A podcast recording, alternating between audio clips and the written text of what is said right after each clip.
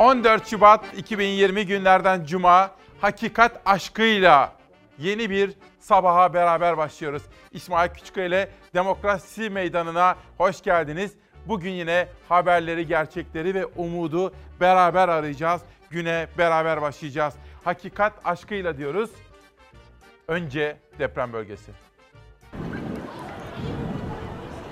Deprem bölgesinde buzlanma riski var. Yerdeki beyaz örtü buzla kesebilir. Sıcaklıklar gece eksi 10 dereceye kadar düşüyor. Hafta sonu bölgede kar bekleniyor.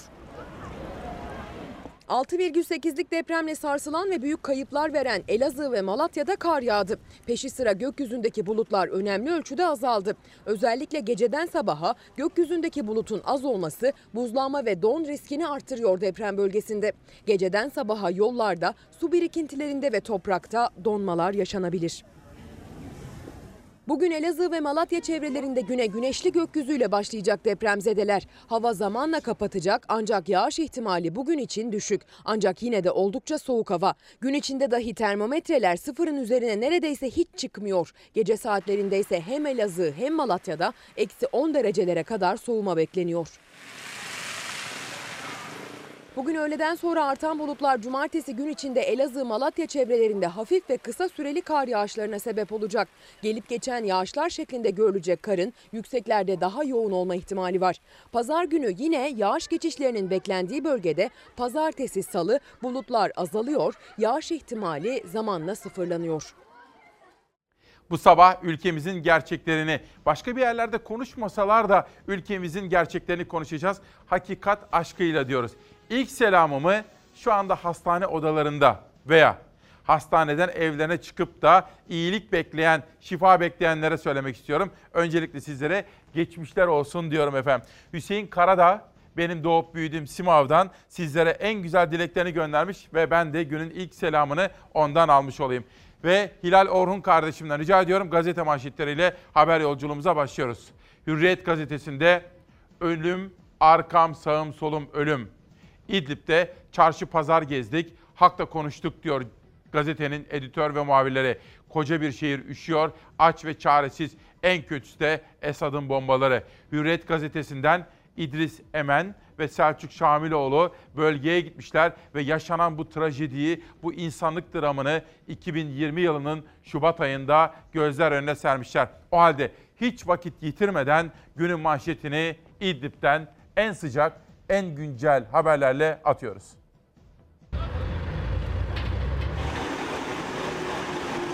İdlib üzerinden Türkiye, Rusya ve Şam yönetimi arasında gerilim sürerken sınır birliklerine sevkiyat hız kesmedi. Gözlem noktalarına komando takviyesi yapıldı. Esad rejiminin saldırılarıyla İdlib'de bir hafta arayla 13 askerimiz şehit oldu. Türk Silahlı Kuvvetleri silah arkadaşlarının kanını yerde bırakmadı. Rejim unsurlarına misliyle karşılık verdi. Ankara Şam yönetimini de sert sözlerle uyardı. Saldırılar tekrarlanırsa Esad güçlerini Suriye'nin her yerinde vururuz açıklaması geldi. İdlib üzerinden Ankara-Moskova hattında da ipler gerildi. Rusya'dan Türkiye'yi kızdıracak açıklamalar yapıldı. Türkiye sahada askeri varlığını korurken diplomasi kanalları da açık tutuldu. Rusya ile en üst düzeyde temas kuruldu. O temaslara bir yenisi gece saatlerinde eklendi. Genelkurmay Başkanı Yaşar Güler Rus mevkidaşı Gerasimov'la İdlib konusunu görüştü. Sınır hattında da hareketli saatler yaşandı dün gün boyu. Askeri araçlar, komandolar sevk edildi sınır birliklerine. Sevkiyat gece saatlerinde de devam etti. Farklı birliklerden gönderilen yüzün üzerinde tank, kirpi, zırhlı iş makinesi ve askeri araç sınır hattına ulaştı. Çok sayıda komandonun da içinde bulunduğu konvoy, İdlib'deki gözlem noktalarına sevk edilmek üzere yola çıktı. Mehmetçi'ye vatandaşlar sevgi gösterilerinde bulundu. Türk bayraklarıyla sınır hattına uğurlandı komandolar. İşte bu sabah İdlib ve benzeri gelişmeleri de Ankara'nın bakış açısı, Rusya, Amerika ve Suriye hattında olup bitenleri konuşacağız. Demek ki 14 Şubat'ın temel gündem maddelerinden birisi bu. Bir diğeri dün buraya Barış Terkoğlu da gelmişti. Siyasetin de gündemindeydi. FETÖ'nün siyasi ayağı iki numaralı manşet. Ve Kadir diyeceğiz. Kadir Şeker'le ilgili gelişmeleri de sizlere aktaracağım. Ayşegül Demiral. az evvelki haberimizle ilgili görüntülere dair bir eleştiri yöneltmiş. Ben yayından sonra onlara da bakacağım ama hemen yönetmenim Hilal'den rica ettim. O da arkadaşlarım uyardı. Uyarınız için de teşekkür ediyorum Ayşegül Demirağ. Mehmet Erdemli Niğde'den her sabah bizimle birlikte yeni güne başlayanlardan birisi. Hakikat aşkıyla haber yolculuğumuz devam ediyor. Hürriyetten bir haber daha sunmak istiyorum sizlere. İşte bu konuyu da yakından takip ettik. Dün ajanslara düştü. Bir cinayet. Rize Emniyet Müdürü Altuğ Verdi, polis memuru İsmail Hakkı Sarıcaoğlu tarafından öldürüldüğünde herkes tayin cinayeti zannediyordu. Öyle sunulmuştu. Ancak titizlikle yapılan araştırma ve incelemeler sonucunda işin içinde neler çıktı? Meğer FETÖ'nün işiymiş. İşte bu konudaki gelişmeleri de sizlere 7 şehirde sürdürülen çok geniş kapsamlı operasyona dair haberleri de sizlere bu sabah anlatma imkanı bulacağım efendim. Ayrıca polisimizin ülkenin çok farklı noktalarında gerçekleştirdiği operasyonlar var. Bunun dışında da huzur operasyonları oradan da haberleri sizlere anlatacağım. Şimdi Hürriyet'ten bir sonraki gazete için Milliyet'in manşetine geçiyorum. Kamptan kampa göç. Bu defa Ünal Çam'ın haberi. Tıpkı Hürriyet gazetesi gibi Milliyet gazetesinden de bölgeye gitmiş arkadaşlarımız. İdlib içindeki dağınık kamplarda yaşayan yorgun on binler rejim güçleri yaklaştıkça Türkiye sınırına yakın güvenlik kamplar için yeniden yola düşüyor diyor. Ve 1 milyona yakın insan da Türkiye sınırına gelmiş durumda. İşte bugün ana gündem maddelerimizden bir tanesi bu. Bir insanlık dramı, bir trajedi. İşte iç savaşa düşmeye gör. İç savaşa, kendi içinde insan, kardeş kavgasına, yok mezhepmiş, yok şuymuş, buymuş gibi gerekçelerle kardeş kavgasına düşer mi? Almamız gereken mesaj ve almamız gereken dersler var diyorum efendim. Gecenin bir başka sıcak gelişmesi için bir fabrika yangını haberimiz var. İzleyelim.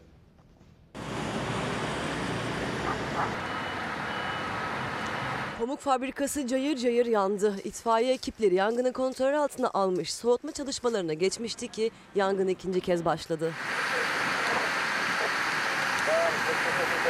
Tam bitti derken ikinci kez çıktı yangın. Adana'nın Yüreğir ilçesinde bulunan pamuk yağı fabrikası alev alev yandı. Pamukların istiflendiği alanda başlayan yangına itfaiye ekipleri müdahale etti. Çok sayıda itfaiye ekibinin müdahale ettiği yangın kontrol altına alınıp soğutma çalışmalarına geçilmişti ki pamukların bulunduğu alan yeniden alev aldı. Alevler şiddetlendi. Kardeş biz o zaman. İkinci kez yanan fabrikada alevlerin başka alanlara sıçramaması için takviye ekipler bölgeye geldi. İkinci kez kontrol altına alınan yangın sonrası soğutma çalışmaları devam etti. Yangın nedeniyle Adana Karataş Karayolu ulaşıma kapandı. Ekonomiyi de unutmadık. İdlib'le ilgili manşetleri sunacağım size. Yaşanan gelişmeleri ama bunun dışında Kadir diyeceğim. Hani o kadına yönelik şiddet konusunda sessiz kalmamıştı. Bu konudaki gelişmeleri de sizlere ilk günden itibaren olduğu gibi anlatma imkanı bulacağım efendim. Ve FETÖ. FETÖ'nün siyasi ayağı tartışması da yine bu sabah İsmail Küçükkaya ile Demokrasi Meydanı'nda konuşma imkanı bulacağım. Hürriyet ve Milliyet'ten sonra Sözcü gazetesine geçiyorum. Siyasi ayak 56 kez meclisten döndü. CHP FETÖ araştırılsın dedi. Her defasında reddedildi. Kendisine toz kondurmayıp siyasi ayak için CHP'yi suçlayan iktidar fena yakalandı. CHP'nin FETÖ ile ilgili 56 araştırma önergesi verdiği ve bu önergelerin tamamının da iktidar tarafından reddedildiği ortaya çıktı. İktidarın terörist başı Fethullah Gülen'i tehlike olarak görmediği, 2005'ten bugüne kadar CHP'liler paralel yapı, cemaat, FETÖ siyasi ayak konusunda 56 ayrı araştırma önergesi verdi. Verdi ama iktidar hepsini mecliste reddetti. 742 soru önergesinin ise sadece 428'ini yanıtladılar. CHP'li Özgür Özel, madem bize siyasi ayak diyorlar, o zaman önergelerimizi niye reddettiler diye bir soruyu ortaya koyuyor. Bu arada Kılıçdaroğlu'nun Erdoğan'a, Erdoğan'ın da Kılıçdaroğlu'na yönelik siyasi ayak sensin şeklindeki suçlamaları mahkemelik oldu efendim. Her iki lider de birbirleriyle ilgili davalar açacaklarını duyurdular. İlk önce Erdoğan'ın avukatları Kılıçdaroğlu aleyhine 500 bin liralık dava açtılar. Kılıçdaroğlu'nun avukatları da dedi ki biz de Erdoğan'a yönelik bir dava açacağız dediler. Bir soru sormuşlar bilim insanları, profesör, doçent, bilim insanları bir soru sormuşlar. O soruyu ben de sizlere soracağım ama önce Şükrü Erbaş. Onu hangi dizisiyle hatırlıyorsunuz? Hadi söyleyin bana. İnsanın acısını insan alır dizesiyle onu hatırlıyorsunuz. Ve bir de Ömür Hanım dediği çok kıymetli eşini, çok erken yaşlarda kaybettiği Hatice'sini andığı o ölümsüz dizelerle. Peki siz ne dersiniz efendim? Aşk dediğiniz nedir? Sevgisizlik dünyasında bir de aşk, aşık olduğu kadını öldüren, döven, sürükleyen, erkek egemen dünyada sevginin aslında ötekisine zarar vermemek olduğunu aktarmak için böyle bir kolak çekmek. Aşkı şiddetten uzak, sevgiliyi şefkatle koruyarak bir gelecek kursunlar diye aşk nedir diye soruluyor üniversite öğrencilerine her yıl. Şakayla başlayan cevaplar 14 yıl sonra ciddiyet kazanmaya başladı gençlerde. Son ankette aşkın en saf haline dönüşün ayak sesleri duyuldu. Aşk için nelerden vazgeçersiniz sorusu benim hoşuma gidiyor. Yani beni eğlendiriyor. E, aşk için neden vazgeçersin? Neden vazgeçiyor Hiçbir genç? şeyden. Profesör Doktor Nüket Güz ve Doçent Doktor Pınar Seden Meral tam 14 yıldır aşk nedir anketi yapıyor Türkiye genelinde üniversite öğrencilerine. İlk etapta gençlerin ciddiye almadığı duygular son yıllarda anlam kazanmaya başladı Profesör Güz'e göre. Galiba aşk yavaş yavaş değerini e, kazanmaya başlayacak. Seviyordum diye başlayan kadına şiddetin ölümlerle sonuçlanması, aşkın asıl anlamını yitirmesi, aşkın sözcüklerde kalıp duygusundan uzaklaşması insanlığın. O duyguyu gençlerle tekrar geri çağırmak aslında hedef. 21. yüzyıl bunama yüzyılı ve şiddet yüzyılı ve kadın yüzyılı. Hani kadın yüzyılı diyeceksiniz ama bunama yüzyılı olduğu belli. Ee, kadın yüzyılı kadınları dövmeleri öldürmelerinden belli. Nasıl sakınırız korunuruz? Ee, aşkla, sevgiyle ve sanatla, şiirle. Aşk e, sevdiğine... E, sevdiğine kıyamamaktır. Sevdiklerine kıyamasınlar, incitemesinler diye her yıl bir kez daha soruyorlar gençlere. Aşk nedir? Size soruyorum. Aşk nedir? Ay tam adamına sordunuz çünkü benim zamanımda aşk sıradan bir şeydi. Aşkın tanımı daha çok şuydu İlhan Berk'in söylediği şiirinde. Aşk kavuşamamaktır. Öğrenci kardeşlerim de okula gidecekler. Onlara günaydın diyorum. Şu anda hazırlıklarını yapmaktalar ve okula gidecekler. Bugün hakikat aşkıyla bakalım neler öğrenecekler. İstisnasız her sabah 7.15'te güne benimle birlikte başlayan, reklam aralarında bile televizyonu kapatmayıp bizimle kalan saat 10'a kadar Ali Tabakoğlu. İsmail oğlum günaydın. Sevgi annenin de selamı var. 1969 yılında birlikte olduk. Evlilikte 50 yılı devirdik diyor ve insanlar birbirine sevgi ve saygı göstersinler diyor. Ben de Tabakoğlu ailesini burada sevgi ve saygıyla selamlıyorum. Biz hepimiz Çalar Saat ailesiyiz. Ve Hilal Orhun'dan rica ediyorum. Hürriyet, Milliyet, Sözcü Sözden bir haberden sonra sabaha geçelim. Geçim sıkıntısı, pahalılık, işsizlik ve açlık. İşte bütün bunlar delip geçiyor. Ankara siyasi ayağı tartışıyor ama Ankara siyasi ayağı tartışırken milletin bir ayağı ekonomik çukurda. Yani ekonomik ayak. 4 kişilik ailenin açlık sınırı 2411 liraya yükseldi. Ayda eve 6887 lira girmiyorsa yoksulsun. İşsizim deyip meclis önünde kendini yakacaktı. Veli Toprak Sözcü gazetesi adına işte bütün bu gelişmeleri derleyip toparlamış ve gazetenin editörleri de birinci sayfada aktarmış. Bir soru soracağım. Evet ama önce ayda eve 6887 lira. Efendim evdesiniz ya 4 kişisiniz. Evinize ne kadar para giriyor? İşte bütün mesele bu. Bunu düşünelim, konuşalım. Evinize giren aylık para üzerinden yoksul musunuz? Orta halli misiniz? Yoksa zengin misiniz? Haliniz, vaktiniz iyi mi? Bütün bunları da sizlerle birlikte konuşacağım. Bir de az evvel sizlere hastane odalarından selamlar iletmiştim. İskenderun'dan da hastane odasından selamlar gelmişti. Öncelikle hastalarımızı sevgi ve saygıyla selamlarken onlarla ilgilenen başta refakatçileri, doktorları, hemşireleri, hasta bakıcıları, onların yanlarında kalanları şükranla ve teşekkür duygularımızla selamlıyorum. Ve bir de çocuklarımızla ilgili bir haber var. uzun zaman hastanede kalmak zorunda kalan çocuklarımız ve onların da eğitim hayatları aksamasın. Boya kalemiyle resim yapmak ister misiniz? Böyle zeka oyunları var, onları oynayacağız. Ee, sonra güzel dersler işleyeceğiz. Birlikte vakit geçireceğiz. Yani yatakta yatmaktansa burada vakit geçirmek daha güzel. Yüzlerinde maskeleri, yanlarında serum torbaları, cihazlarıyla hastane odalarından koşa koşa geldiler sınıflarına. Kimi kanser, kimi kronik, kimi de genetik bir hastalık yüzünden sık sık hastaneye yatmak zorunda olan çocuklardı. Hastanede uzun süreli tedavi görmek durumunda olan bu çocuklar için eğitimlerine ara vermesinler diye özel sınıf açıldı. Derslerinden geri kalmayacak olmanın sevincini yaşayan çocukların özel hastane sınıflarındaki ilk dersleri resim ve el işiydi. Çok güzel oldu. Benim için çok güzel biz. Burada eğlenebiliyoruz. Kitap okuyabiliyoruz. Kutu oyunlarından oyun oynayabiliyoruz.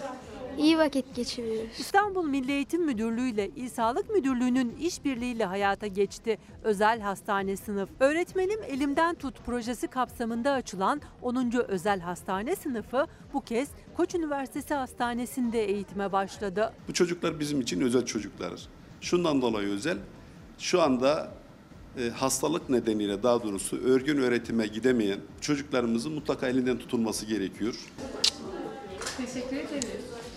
Amacımız Mutlu Çocuk, Mutlu Aile programının bir parçası olan hastane sınıfını da e, gündeme getirmek ve onu canlandırmak ve canlı tutmak. Çocuklar tedavilerinin olmadığı saatlerde sınıflarına gelecek. Haftanın çeşitli günlerinde 2 ya da 4 öğretmen eğitime katılacak. Ders saatleri ise çocukların sağlık durumuna göre planlanacak. Normal milli eğitim müfredatında ne varsa e, o sınıfta ne yapmaları gerekiyorsa onu yapacaklar. E, anaokulu öğretmenlerimiz olacak, ilkokul öğretmenlerimiz olacak. Benim kızımın şu ana kadar eğitime başlaması gerekiyordu. Eğitimden geri kalması adına atılan bence çok iyi bir adım oldu. Branş öğretmenlerinin de yer alacağı programda normal derslerin yanında müzik ve resim dersleriyle İngilizce dersi de olacak. Dördüncü sınıf öğrencisi.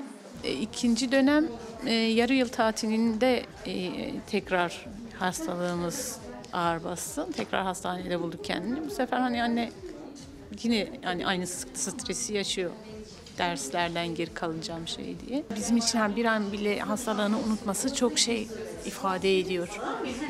Hani e, çok çok güzel bir e, duygu. Hani çocuğunu bir an bile mutlu gördüğün zaman Çocuklarımızın eğitim hayatı devam etsin istiyoruz. FETÖ'nün siyasi ayağı konusundaki haberleri sizlere aktaracağım. Bu arada bugün bir köşe yazarı çok tarihi ama önemli ayrıntıları yakalamış ve köşesinde aktarmış. Sizlere de onu biraz sonra detaylı olarak sunma imkanı bulacağım. Faruk Yavrutürk bize hayat, aşk, gönül, huzur, bütün bunlara ilişkin çok anlamlı bir mesaj göndermiş. Faruk Bey'e teşekkür ediyorum. Ve Mahir Kaya da Adıyaman'a da sonunda kar yağdı diyor efendim. Buradan bu vesileyle Adıyaman'ı da sevgiyle selamlıyorum. Sözcü gazetesinden sabahın manşetine geçiyorum. Sabah gazetesinin manşetinde Kılıçdaroğlu'na 500 bin liralık tazminat davası haberini görüyorum. Az evvel sizlere ilk haberlerini, anonslarını sunmuştum. Ana muhalefet lideri Kılıçdaroğlu'nun Erdoğan'a yönelik FETÖ'nün siyasi ayağı sensin şeklindeki suçlamaları. Erdoğan da Kılıçdaroğlu'na 500 bin liralık tazminat davası açtı. Ancak Kılıçdaroğlu'nun avukatları biz de Sayın Erdoğan'a yönelik Kılıçdaroğlu adına dava açacağız dediler. Bu konuda davalık oldu. Sabah gazetesinde bir haber daha gelsin. Bakalım başka hangi manşetler var. Pakistan'da sıcak karşılama. Ve Erdoğan'ın başkent İslamabad'da ikinci ülkenize hoş geldiniz pankartlarıyla karşılanması ve oradaki temaslara ilişkin haberler de yine Sabah gazetesinin birinci sayfasında yer almış. Öyledir efendim. Dünya üzerinde bir Azerbaycan'ı bilirim, bir de Pakistan'ı bilirim. Bize gerçekten dost, gerdeş, gerçekten kardeş olan ve kara günümüzde yanımızda olan iki toplumumuz, iki devletimiz daha var efendim. Biri Pakistan, biri de Azerbaycan. Bu arada günün ve haftanın hatta bence 2020 yılının manşetlerinden birisi de hepinizin artık çok iyi bildiği gibi koronavirüs. İzleyelim. Koronavirüs son 24 saatte 245 can aldı. Hastalık yüzünden en fazla ölümün yaşandığı gün dün oldu. Ölenlerin sayısı 1300'ü aştı. Akıllara virüs kontrolden mi çıktı ya da ölenlerin sayısı gizlendi mi soruları geldi. İlk kez Çin'in Wuhan şehrinde ortaya çıkan koronavirüs salgını hızla yayıldı. 30'a yakın ülkeye sıçradı. Pekin yönetimi maskesiz sokağa çıkmayı yasakladı. Wuhan'a giriş çıkışlar kapatıldı. Çin yönetimi Wuhan'da dezenfekte çalışmalarına başladı. Kamyonlarla ve motosikletlerle şehrin sokakları ilaçla yıkandı. Dünse virüsle ilgili dünyayı endişelendiren bir gelişme yaşandı. Hubei eyaletinde koronavirüs sebebiyle son 24 saatte 242 kişinin öldüğü duyuruldu. Bugüne kadar virüs yüzünden hayatını kaybedenlerin sayısı 1300'ü aşmış oldu. Hubei eyaletinden gelen haber bugüne kadar bir gün içinde yaşanan en fazla ölüm haberi oldu. Bir önceki gün 97 ölüm kaydedilirken dün 242 kişi hayatını kaybetti ve akıllara virüs kontrolden çıktı mı ya da ölenlerin sayısı bilerek gizlendi mi soruları geldi. Virüs dünya ticaretini de etkilemeye devam ediyor. 24 Şubat'ta İspanya'nın Barcelona kentinde yapılması planlanan Dünya Mobil Teknoloji Fuarı koronavirüs salgını nedeniyle iptal edildi. Zor zamanlarda neden birlik olamıyoruz diye soruyor Emrah. Aynı soruyu biraz sonra yerel gazetelerde Ankara'dan Keçiören'den Ramazan Aydın. Bu da köşe yazısında soruyor baş yazısında. Siyasilerimiz zor zamanlarda bir araya gelsinler. 83 milyonun isteği budur. Ramazan Aydın'ın yazısını da sizlere aktaracağım. Bu arada DİAÇEV Başkanı Profesör Şükrü Hatun'dan Hacettepe'den gelen bir mesaj. Diyabetli Çocuklar Vakfı insülin pompaları ve sensörlerinin SGK tarafından ödenmesi için dava açıyor. Diyorlar ki Diyabetli Çocuklar Vakfı bu da önemli. İnsülin pompaları ve sensörleri SGK tarafından ödensin. Bu konuyu da takip listeme aldım. İlerleyen dakikalarda sizlere anlatacağım. Böylece Sözcü ve Sabah gazetelerindeki iki manşeti sundum. Geçelim Cumhuriyet'e. Bakalım Cumhuriyet gazetesinin manşetinde ne var? Cumhuriyet'in ortaya çıkardığı FETÖ dosyası silme iddiasını tanık polisler böyle anlattı. Seyhan Avşar'ın manşeti. Eski İstanbul Emniyet Müdürlüğü İstihbarat Şube Müdürü Özgür Taşdemir'in Çalık Gayrimenkul Yönetim Kurulu Başkanı Ahmet Taç Yıldız hakkındaki FETÖ dosyasını köşk karşılığında temizlediği belirtilen İçişleri Bakanlığı müfettişlerinin raporunda soruşturma kapsamında dinlenen Taşdemir'in emrindeki polislerin ayrıntılı ifadeleri yer aldı. Polislerden AA, Taşdemir'in talimatıyla amcası Adem Taşdemir'i tapu işlemleri için Sarıyer Kaymakamlığı'na, dayısının eşini de Zincirlikuyu'daki Çalık Holding'e götürdüğünü anlattı AA. Yengesini holdingde bıraktım. Bir müddet sonra çıktı. Elinde 400 ya da 500 bin dolar yazılı dekontu Taşdemir'e vermemizi istedi dedi. Cumhuriyet Gazetesi iki gündür FETÖ borsası bağlamında böyle bir iddiayı da okullarıyla paylaşıyor efendim. Cumhuriyet'ten bir haber daha gelsin. Millet aç. Bu defa Leyla Kılıç imzalı bir haber. Ahlatlıların isyanı. İnsanlar Darboğaz'da saray değil, hayır saray değil fabrika yapın. Bitlis Ahlat'ta Cumhurbaşkanlığı Sarayı için ısrar eden AKP'ye bölge halkı tepki gösteriyor. Tarımla uğraşan Necat Eriş, bu kriz ortamında saray olacak iş değil. Saray yapacağınıza fabrika yapın. İnsanlar işsiz dedi. İşçi CA'da belediyenin bütün araçlarının saray için kullanıldığını, hayvanların otlağının da Okçular Vakfı'na verildiğini söyledi diyor. Biz 3 ya da 4 gündür takipçi olduğumuz basın kahramanımız, demokrasi şehidimiz Çetin Emeç var biliyorsunuz. Onun adını üst geçitten kaldırıp halen yaşamakta olan bir eski CHP'li belediyeye AK Partili belediye veriyor. İşte bu konuda basın konseyinden, basın teşkilatlarından, örgütlerinden de, basın birliklerinden de ses yükseldi. Dolayısıyla İzmit'teki o ayıba, o vefasızlığa sesimizi bugün de duyuracağız. Çalarsat gazetesini yine bugün Çetin Emeç'e ayıracağız. Çetin Emeç ismini silemezsiniz diye bir vefa manşetini de hep beraber atacağız. Bir soru. Biz Çalarsat ailesiyiz ya hep beraber. Bizim temel inançlarımızdan, değerlerimizden bana bir tanesini daha söyler misiniz? Tabii. Kadın erkek eşitliği. Başka? Evet. Çevre sorunları. Yalova. İstanbul'dan buraya yer yerleştim. Temiz hava almak için e, toz duman yapmak istemiyoruz. Bu yüzden de kapatılmasını istiyoruz. Patlatmalardan dolayı taşlar e, yolumuza, evlerimizin yakınlarına kadar gelmektedir. Biz de yaşam hakkımızı savunuyoruz. Doğanın, insanların, hayvanların yaşam hakkı için taş ocağına hayır dediler. 17 yıl havayı, suyu, toprağı kirlettikten sonra kapatılan ve yeniden açılmak istenen taş ocağı yöre halkının tepkisiyle karşılaştı. Bu mevcut ocağın şu anki kapasitesi bitmiş durumda. Tekrardan ÇED raporuyla e, genişletilmek isteniyor. Dağlarımızı, ormanlarımızı, su kaynaklarımızı ve hemen altındaki köyümüzü tehdit eden böyle bir e, gelişme karşı olduğumuzu belirtmek için e, buraya gelmiş bulunuyoruz. Yalova merkeze bağlı Güneyköy'de 2002 yılında açılan kalker ocağı 2019'da prosedüre uymadığı gerekçesiyle valilik kararıyla kapatıldı. Firma faaliyetlerine son verilen ocak için yeni bir projeyle Çevre ve Şehircilik Bakanlığı'na başvurdu. Taş hemen orman alanı başlıyor. Orman alanından sonra da köyümüzün evleri başlıyor. Köyümüze e, aşırı miktarda toz geliyor, ses geliyor.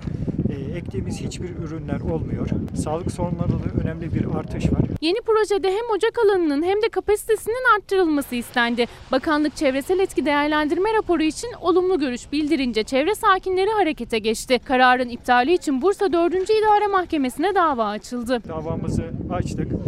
E, olumlu bulundu. Şu an e, mahkeme heyeti kuruldu.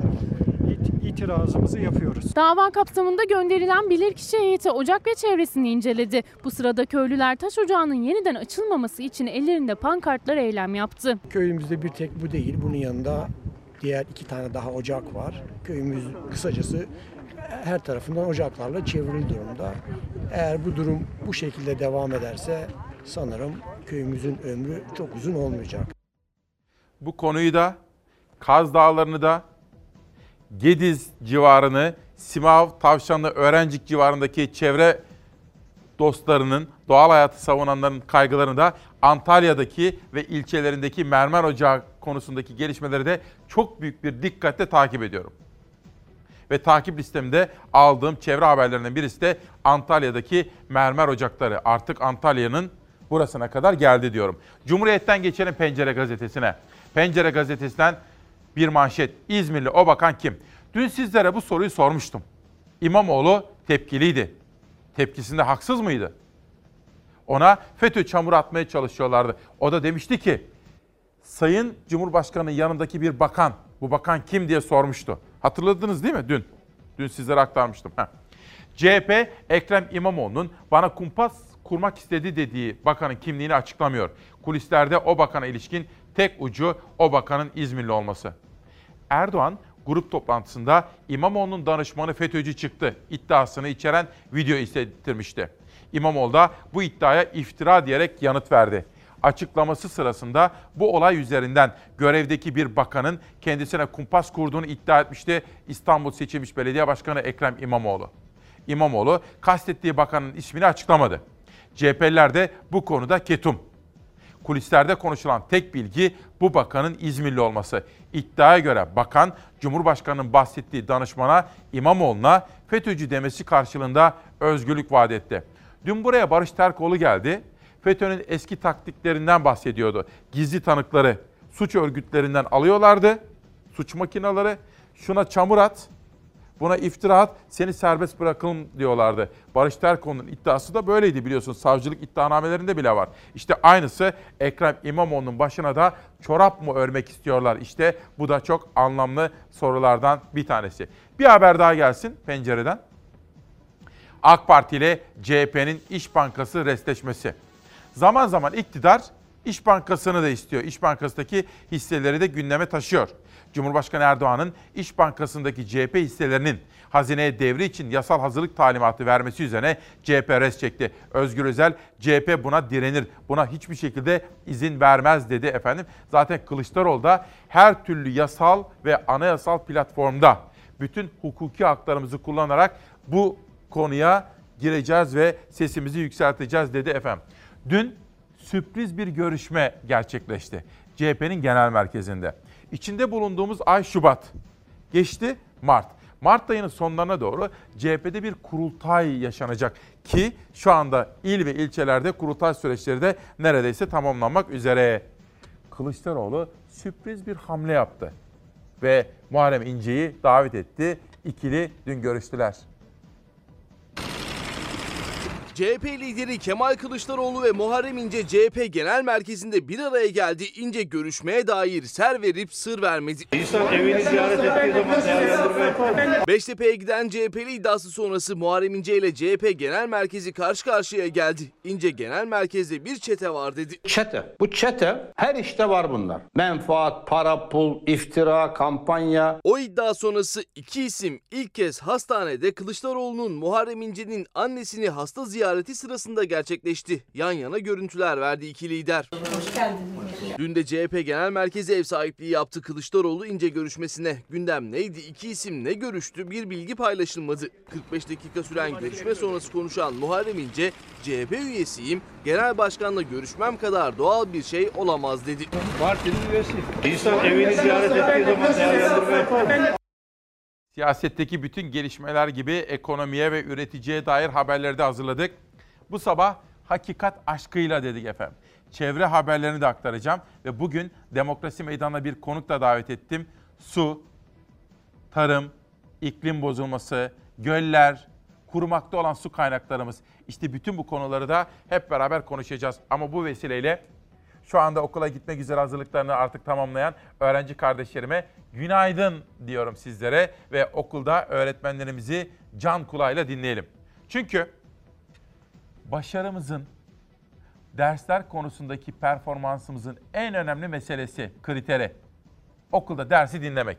Öğretmeni iyi dinlersek başarılı olabiliyoruz. Bütün bilimsel çalışmalar bunu gösteriyor. Pencereden bir haber daha sonra geçeceğim. Önceki gün içeride, dün kapıda AK Parti grup toplantısında çocuklarım aç diye bağıran işsiz bir babanın ardından bu defa aynı tablo dün parlamentonun kapısında yaşandı. Türkiye Büyük Millet Meclisi Çankaya kapısına gelen işsiz baba çocuklarım aç diye bağırdıktan sonra üstüne benzin döktü.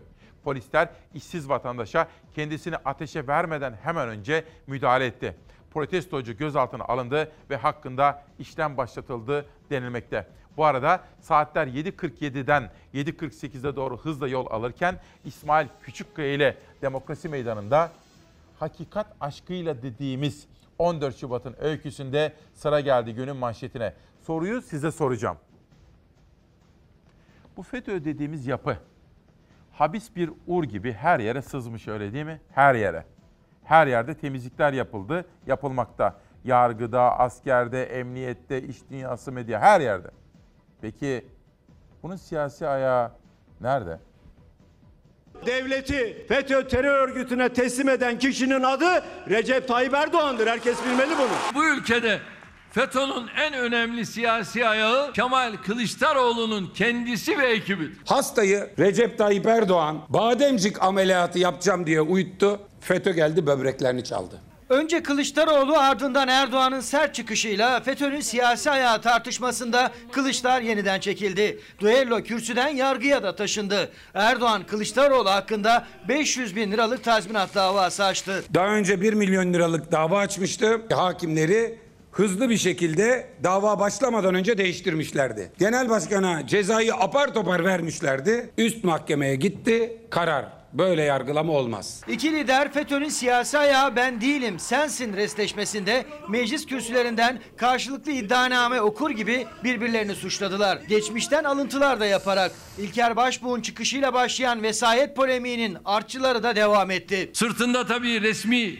kısmeti, kıyafeti varken boruyu çıkartıp gösteriyordu. FETÖ'cülere niye atmadınız? Onları niye ihraç etmediniz? 28 Şubat iddianamesini ve eklerini unutuyor. Fethullah Gülen grubu Nurcu üyesi olduğu ihraç kararlarının tamamında görüldüğü gibi Fethullah Gülen'in adı da verilerek yapılmış. Bunların içinde çoğu zaman FETÖ'cü değil, bu nurcuların içerisinden Kurdoğlu takımı vardır. Onlardan da bunların ihraç ettikleri olmuştur. Biz onlara bile imza atmadık. Çatır çatır Fethullah Gülen grubu Nurcudur diye ihraçlar var.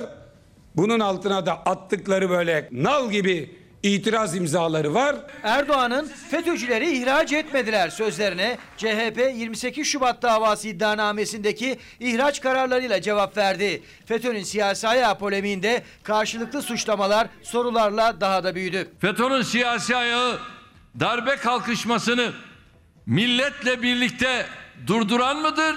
Kontrollü diyerek darbeyi meşrulaştırmaya çalışan mıdır? 15 Temmuz gecesi siyasi parti liderleri, bakanlar, üst düzey yöneticiler, belediye başkanları neredeydi? Neden HTS kayıtlarını açıklamıyorsunuz? FETÖ'nün siyasi ayağı bu yapıyla canı pahasına mücadele eden midir? Genel başkanlık koltuğu dahil CHP genel merkezini işgal etmiş olan FETÖ'nün ayak takımı mıdır? FETÖ borsasını kimler kurdu? FETÖ borsasını kuranların içinde Recep Tayyip Erdoğan'ın avukatları da var mı? FETÖ soruşturmasını yapan savcılar FETÖ'nün siyasi ayağına girdikten hemen sonra niçin görevlerinden alındılar? Yağmur gibi gelen sorularla hafızalar yeniden tazelendi. Cevaplar için kozlar mahkemede paylaşılacak. Çünkü Erdoğan'dan sonra bir dava hamlesi de Kılıçdaroğlu cephesinden geldi. Avukatı çok korktuk, hodri meydan diyerek sosyal medya hesabından karşı tazminat davası açacaklarını duyurdu. Bu konuda bugün sabah gazeteleri okurken, köşe yazılarını tararken sizler için Nedim Şener'in bir yazısı dikkatimi çekti.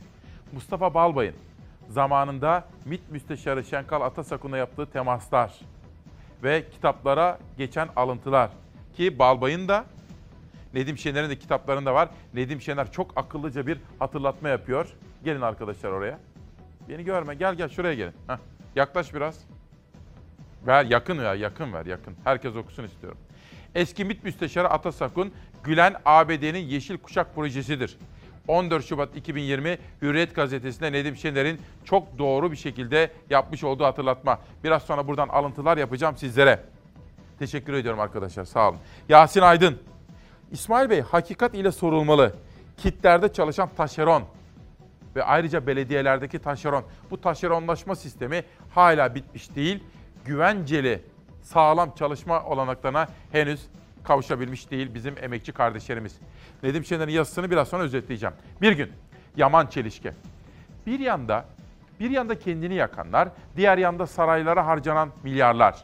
Cumhurbaşkanlığının Beştepe'deki sarayı ile Okluk Koyun'daki yazlık sarayı için bugüne kadar 3 milyar 280 milyon lira harcandı. Ülkeyi yönetenler saraylarla meşgul olurken dün bir yurttaş daha meclisin önünde kendini yakmaya çalıştı. Neyse ki engellendi. Bu Bir Gün Gazetesi'nin Ankara temsilcisi ve çok başarılı bir gazeteci arkadaşımız olan Nurcan Gökdemir imzalı haber. Birazcık okuyalım. Resmi gazetede yayımlanan 2020 yılı yatırım programında Cumhurbaşkanlığının bu yıl yatırımlar için yapacağı harcama büyüklüğü 610 milyon lira olarak belirlendi. Devam eden projeler için 361 milyon 500 bin lira, yeni projeler için de 248 milyon 500 bin lira harcama yapılması planlanıyor. Programda Cumhurbaşkanlığının bugüne kadar yaptığı yatırım harcamaların toplam büyüklüğü de buna göre yer alıyor. Yani 3 milyar 438 milyon lira. Ekonomide yaşanan kriz ise halkın yaşamını her geçen gün daha da zorlaştırıyor. Bazı yurttaşlar yaşadıkları psikolojik problemler nedeniyle intihara kalkışıyor. Dün sabah saatlerinde bir yurttaş daha Türkiye Büyük Millet Meclisi kapısı önünde üzerine benzin dökerek intihar girişiminde bulundu. Polislerce gözaltına alınan yurttaş daha sonra Ankara Emniyet Müdürlüğü'ne götürüldü. İntihar girişiminde bulunan kişi hakkında yasa dışı eylem yapmaktan işlem başlatılacağı belirtildi denilmekte. Saatler 7.54'e gidiyor. Hava durumu hazır mı Hilal? Peki Hilal Orhun kardeşime teşekkür ediyorum ve akışı birazcık değiştirdim hava durumu. Yine bir çığ düştü, yürekler ağza geldi. Bölgeye hemen arama kurtarma ekipleri yönlendirildi. Kayseri Kahramanmaraş karayoluyla Artvin'den gelen çığ haberleri korkuttu. Akşam saat 8 sularında düştü çığ. Kayseri Kahramanmaraş yolu Sarız ilçesi Bostanlı mevkiinde düşen çığda birilerinin kar kütlesi altında kalması işten bile değildi. Bölgeye uzman ekipler yönlendirildi. Çığ altında kalan olup olmadığıyla ilgili çalışma başlatıldı. Karayollarımız buradaydı. UMKE'miz burada, jandarmamız burada, AFAD olarak biz buradayız. E, gerekli arama taramaları yaptık. E, elhamdülillah şu anda bir can kaybı olacak bir durumumuz yok. Ekipler kar sondalarıyla karın altında bir iz aradı. Neyse ki kimse yoktu. Ancak yeni bir çığ düşme ihtimali ortaya çıkınca ekipler çalışmaları durdurdu. Bugün erkenden başlayacak çalışmalarda tehlike oluşturan kar kütlesi suni bir çığ oluşturularak bertaraf edilecek. Havanın riskli olması, ikinci bir küçük de olsa bir çığ gelme tehlikesi olduğu için çalışmaları yarın sabaha bıraktık. Artvin'den de geldi çığ haberi. Yusufeli ilçesinde Yaylalar Köyü yoluna düştü çığ. Cenazeden dönen yaklaşık 20 araçlık konvoy yola düşen çığ nedeniyle uzun süre mahsur kaldı. Olayda herhangi bir can veya mal kaybı neyse ki yaşanmadı. Kar her zamanki gibi en kuvvetli etkisini yurdun en kuzeydoğusunda gösterdi. Kars ve Ardahan'da etkili olan karla yoğun tipi sürücülere zor anlar yaşattı. Görüş mesafesi düştü, kar geçit vermedi. İlerleyemeyen araçlar durup tipinin geçmesini bekledi. Arpaçay Çıldır Karayolu'nda sürücüler ilerlemekte güçlük çekti. Batı Karadeniz'de de yükseklere hatırı sayılır ölçüde yağan kar kazaları beraberinde getirdi. Karabük'te zeminin karlı olması nedeniyle kayan bir araç yolun karşısına geçmeye çalışan iki yayaya çarptı. Yaralılar hemen hastaneye kaldırıldı. Yaşanabilecek kazalar kar yağışının günlük yaşantıda oluşturduğu riskler nedeniyle yine pek çok ilden eğitime kar nedeniyle ara verildiği haberi geldi. Şırnak, Gümüşhane, Muş, Kars, Erzincan, Bingöl, Tunceli, Nevşehir, Van, Siirt, Gaziantep, Şanlıurfa, Sivas, Ağrı, Diyarbakır, Malatya, Bayburt, Hatay valilikleri eğitime kar nedeniyle bir günlüğüne ara verildiğini duyurdu. Öte yandan bazı ilçelerden de kar tatili haberi geldi. Kayseri Bünyan, Bitlis Hizan, Adıyaman Kahta, Ordu Mesudiye ve Gürgentepe, Batman Sason ve Kozluk, Giresun Doğankent ve Çamoluk, Kahramanmaraş Elbistan, Afşin ve Ekinözü, Rize'nin 6 ilçesi ve Mardin'in 7 ilçesinde 14 Şubat 2020 günü için eğitime kar nedeniyle bir günlüğüne ara verildi. 14 Şubat'ta Hakikat Aşkıyla dedik. İsmail Küçükkaya Demokrasi Meydanı'ndasınız. Nedim Şener'in bu yazısını MİT Müsteşarı'nın, dönemin MİT Müsteşarı'nın yapmış olduğu açıklamaları ve FETÖ'nün siyasi ayağı tartışmasını Hürriyet'teki bugün Nedim Şener'in yazısı üzerinden okuyacağım. Ayrıca bugün İçişleri Bakanı Süleyman Soylu'ya dair de çok çarpıcı bir yazı dikkatimi çekti. Onu da şöyle birkaç dakika sonra huzurlarınıza getirmek istiyorum. Süleyman Soylu terörle mücadele ve Türk solu bağlamında bir yazı dikkatimi çekti. Bir gün gazetesinden geçelim aydınlığa. Ama bir dakika Hilal pardon.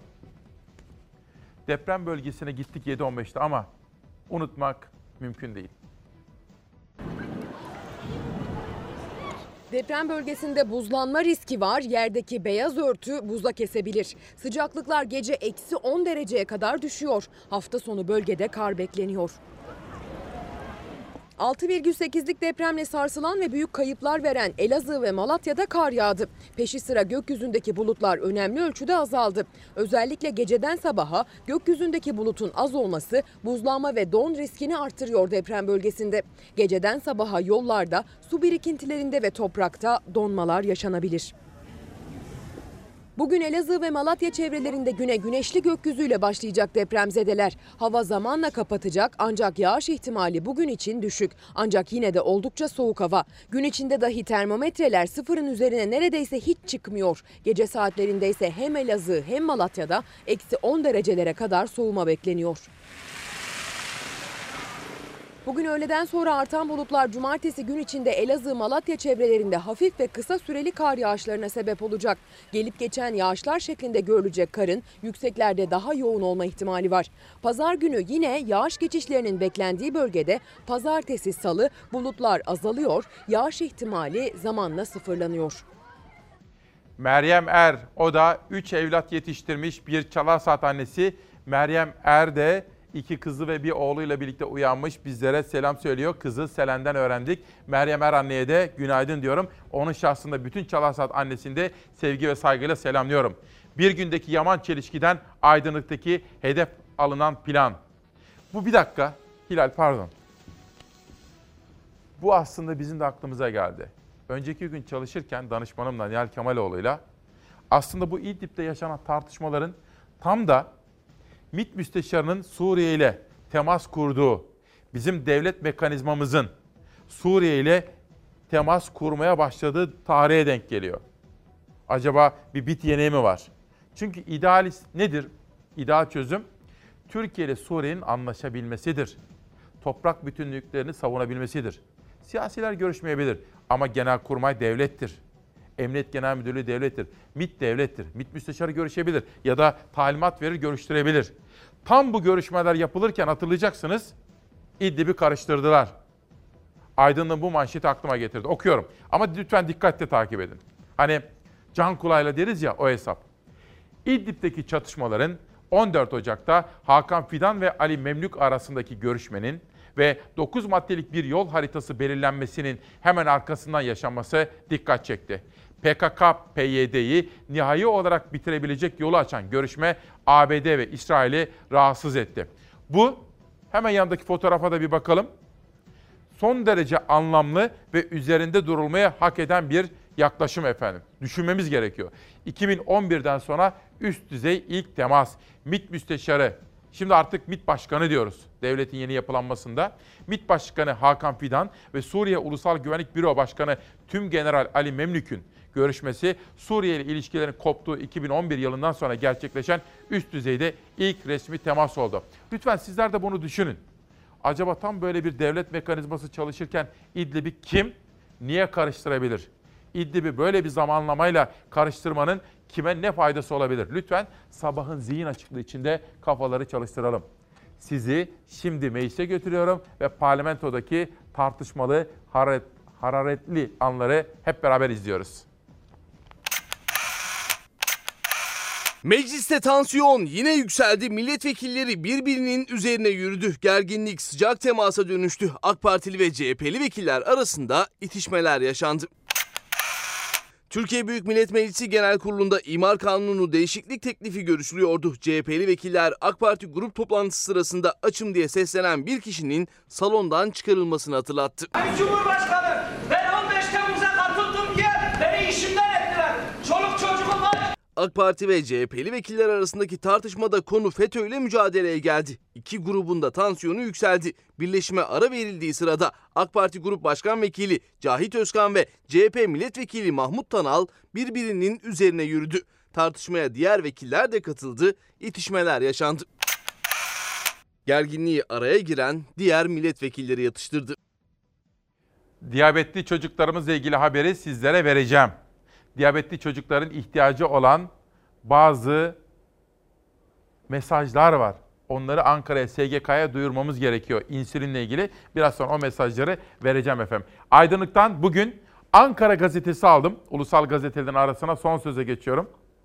Son Söz gazetesinde 5 milyon Suriyelinin yükü yetmiyormuş gibi şimdi de İranlı ve Afganlar geliyor. Gelmesinler. Profesör Doktor Deniz Afganistan ve İran'dan Türkiye'ye yeni göç dalgası bekleniyor dedi. Türkiye halen 5 milyon Suriyeliyi ağırlıyor.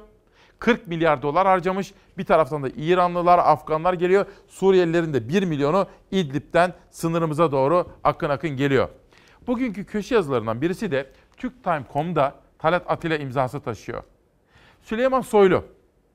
Türk solunun Süleyman Soylu ile imtihanı. Soylu'nun terörle mücadelesindeki başarısından bahsediyor yazar. Şunu da söyleyelim. Seveni de çok, sevmeyeni de çok. Muhafazakar ve milliyetçi camiada kendisine bir taban yarattığı ve sevildiği ortada. Ama daha farklı kesimlerde de bir antipati yarattığı da ortada. Kararı ve takdiri hem kamuoyu hem de tarih verecek. Ama bu yazı da günün anlamlı yazılarından birisiydi. Terörle mücadelenin güncesi.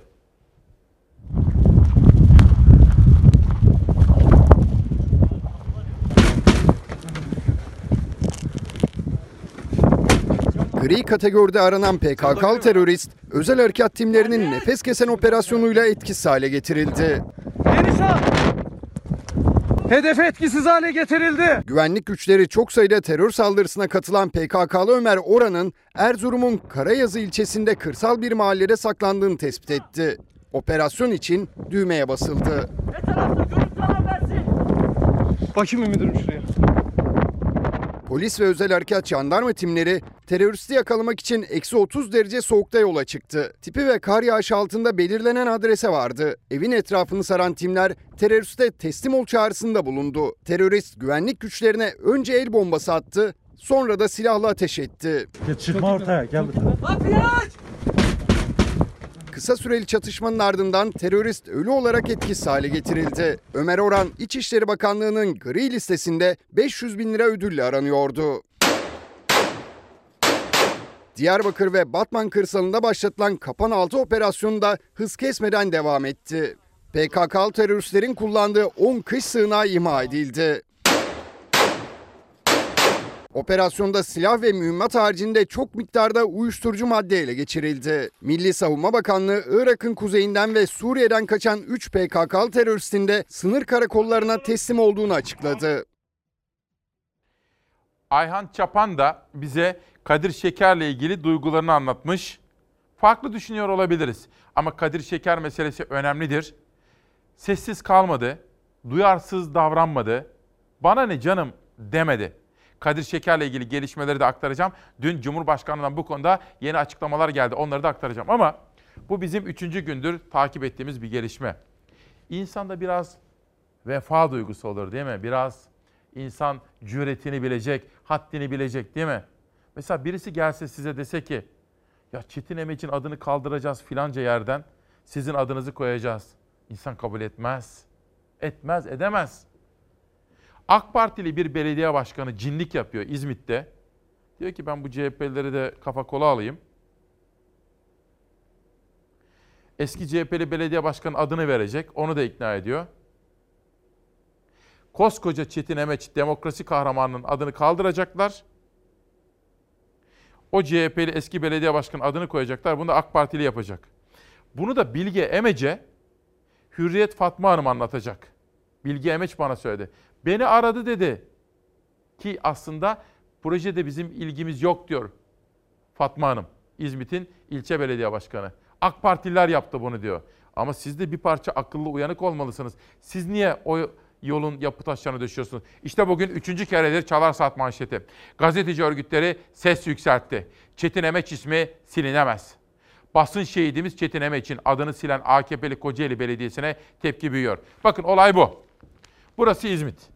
Çetin Emeç'i hepiniz biliyorsunuz. Bir basın kahramanı. O şehit edildi. Şehidimiz. Bir üst geçitte Çetin Emeç. Fakat AK Partili belediye bu üst geçidi tamir ediyorum, onarıyorum, tadil ediyorum, yeniliyorum diyerek adını değiştiriyor. Erol Köse üst geçidi koyuyor. Erol Köse de eski dönemlerde görev yapmış bir CHP'li belediye. Hiç önemli değil partisi. Biz buna sesimizi yükselttik. Dün basın örgütlerinden bize de çok sayıda mesajlar geldi. Ben dün Bilge Hanım'la da Çetin Emeç'in eşi Bilge Hanım'la da konuştum. Günlerdir uyuyamıyorum diyor. Bu nasıl yapılabilir diyor. Ve dün basın örgütleri dediler ki bu yapılamaz, bu kabul edilemez. Ve Kocaeli'nin eski belediye başkanı CHP'li Sefa Sirmen Çetin Emeç isminin bu üst geçitten kaldırılmasına çok sert tepki gösterdi. Bu dedi kabul edilemez. Üstelik Sefa Sirmen diyor ki bu üst geçidin yapımında emeği geçen, bağışta bulunan kişiler, rahmetli olanlar şartlı bağışta bulunmuşlar diyor bakın. Çetin Emeç ismi olacak diye. Dolayısıyla ben AK Partili bu belediyeyi bu hatadan dönmeye, CHP'lileri de oradaki CHP'lileri de bu hatadan dönmek üzere AK Partili belediyeyi ikna etmeye. Madem böyle bir güçleri var, madem işbirliği yapıyorlar ve ben buradan onlara böyle bir çağrıda bulunuyorum efendim. Bir habere gidelim bir emniyet müdürümüz Rize'de şehit oldu. Üzüldük. Çünkü onu tanıyanlar hep bize dediler ki devletine milletine bağlı. Çok düzgün bir polisti. Çok iyi bir emniyetçiydi dediler. Peki ne oldu? Önce bize dediler ki bu iş karışık. Tayin, terfi, atama, teşkilat içinde bir kavga olamaz gibiydi. Polis işin peşini bırakmadı, işin izini sürdü ve işin içinde FETÖ yeniği çıktı.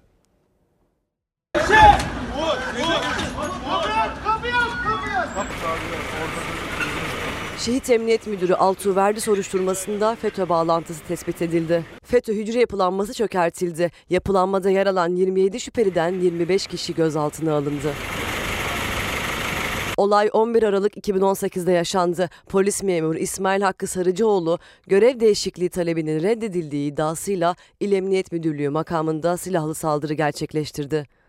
Sarıcıoğlu Rize Emniyet Müdürü Altuverdi'yi şehit etti. Personel Şube Müdürü Ercan Polat'la koruma polisi Yiğitcan Köksal'ı da yaraladı. Polis memuru İsmail Hakkı Sarıcıoğlu'nun FETÖ ile bağlantısı tespit edildi. Çok sevilen, çok başarılı, çok kıymetli Altuğ müdürümüz şehit olmuştur. Emniyet Müdürü'nün katili Sarıcıoğlu'nun cep telefonu, elektronik postası ve sosyal medya hesapları incelendi.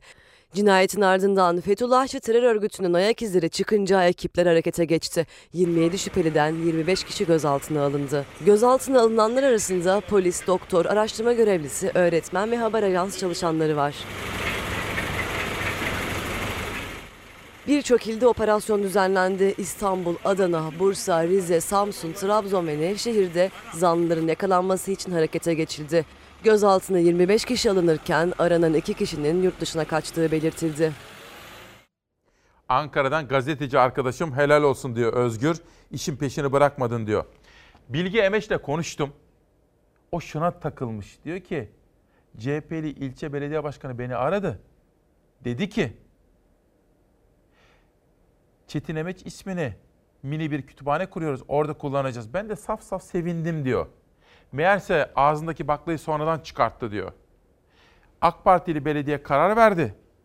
Üst geçitte isim değişecek ama biz CHP'li belediye olarak ilçedeki bir kütüphanede isim vereceğiz diyor. Burada bir kafa karışıklığı var. Dün Bilgi Hanım'la bir daha konuştum. Ama belediye başkanı da şöyle söylüyor. Söz hakkına saygı duyuyorum. Ve bakın şurası Kullanım yetkisi ve sorumluluğu tamamen Kocaeli Büyükşehir Belediyesi'nde olan söz konusu üst geçidin Çetin Emeç olan ismiyle alakalı bir tasarrufumuz kesinlikle olmamıştır. Bizim ne İzmit Belediyesi olarak ne de İzmit Belediye Başkanı Fatma Kaplan Hürriyet olarak söz hakkımız yoktur ve maalesef olamamıştır. İzmit Belediyesi olarak daha önceden hazırlığını yapmış olduğumuz kütüphanemizin ismini bu olay sonrasında Çetin Emeç olmasına karar verdik. Bu sebepten en önemli aydınlarımızdan biri olan Çetin Emeç'in isminin bir kentten kaldırılmasına gönlümüz razı olmadı ve isminin İzmit'te yaşatılmasını istedik.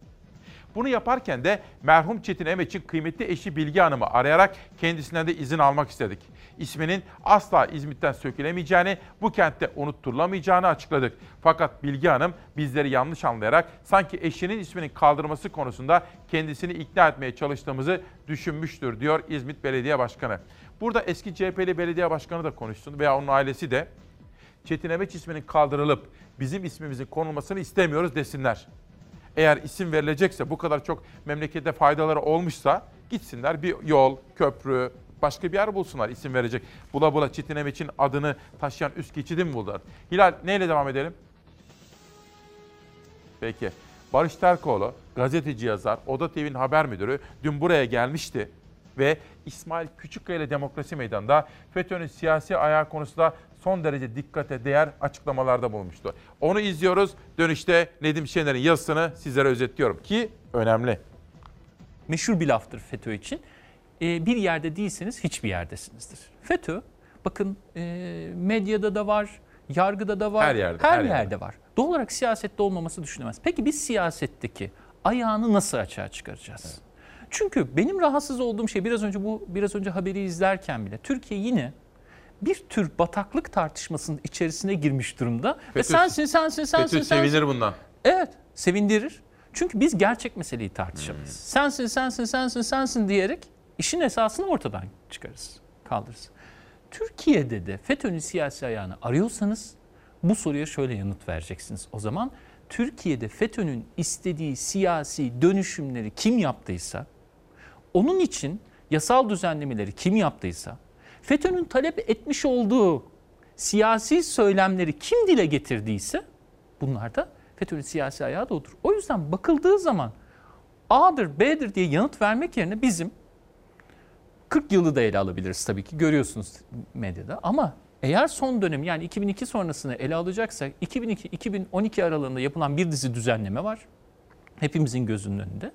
Bu düzenlemeyi tek tek incelediğinizde bu soruya verilen bir yanıt var. Maalesef iktidar partisi ittifak mı dersiniz, evlilik mi dersiniz, bir tür ortaklık mı dersiniz? Hı hı. Ne derseniz deyin.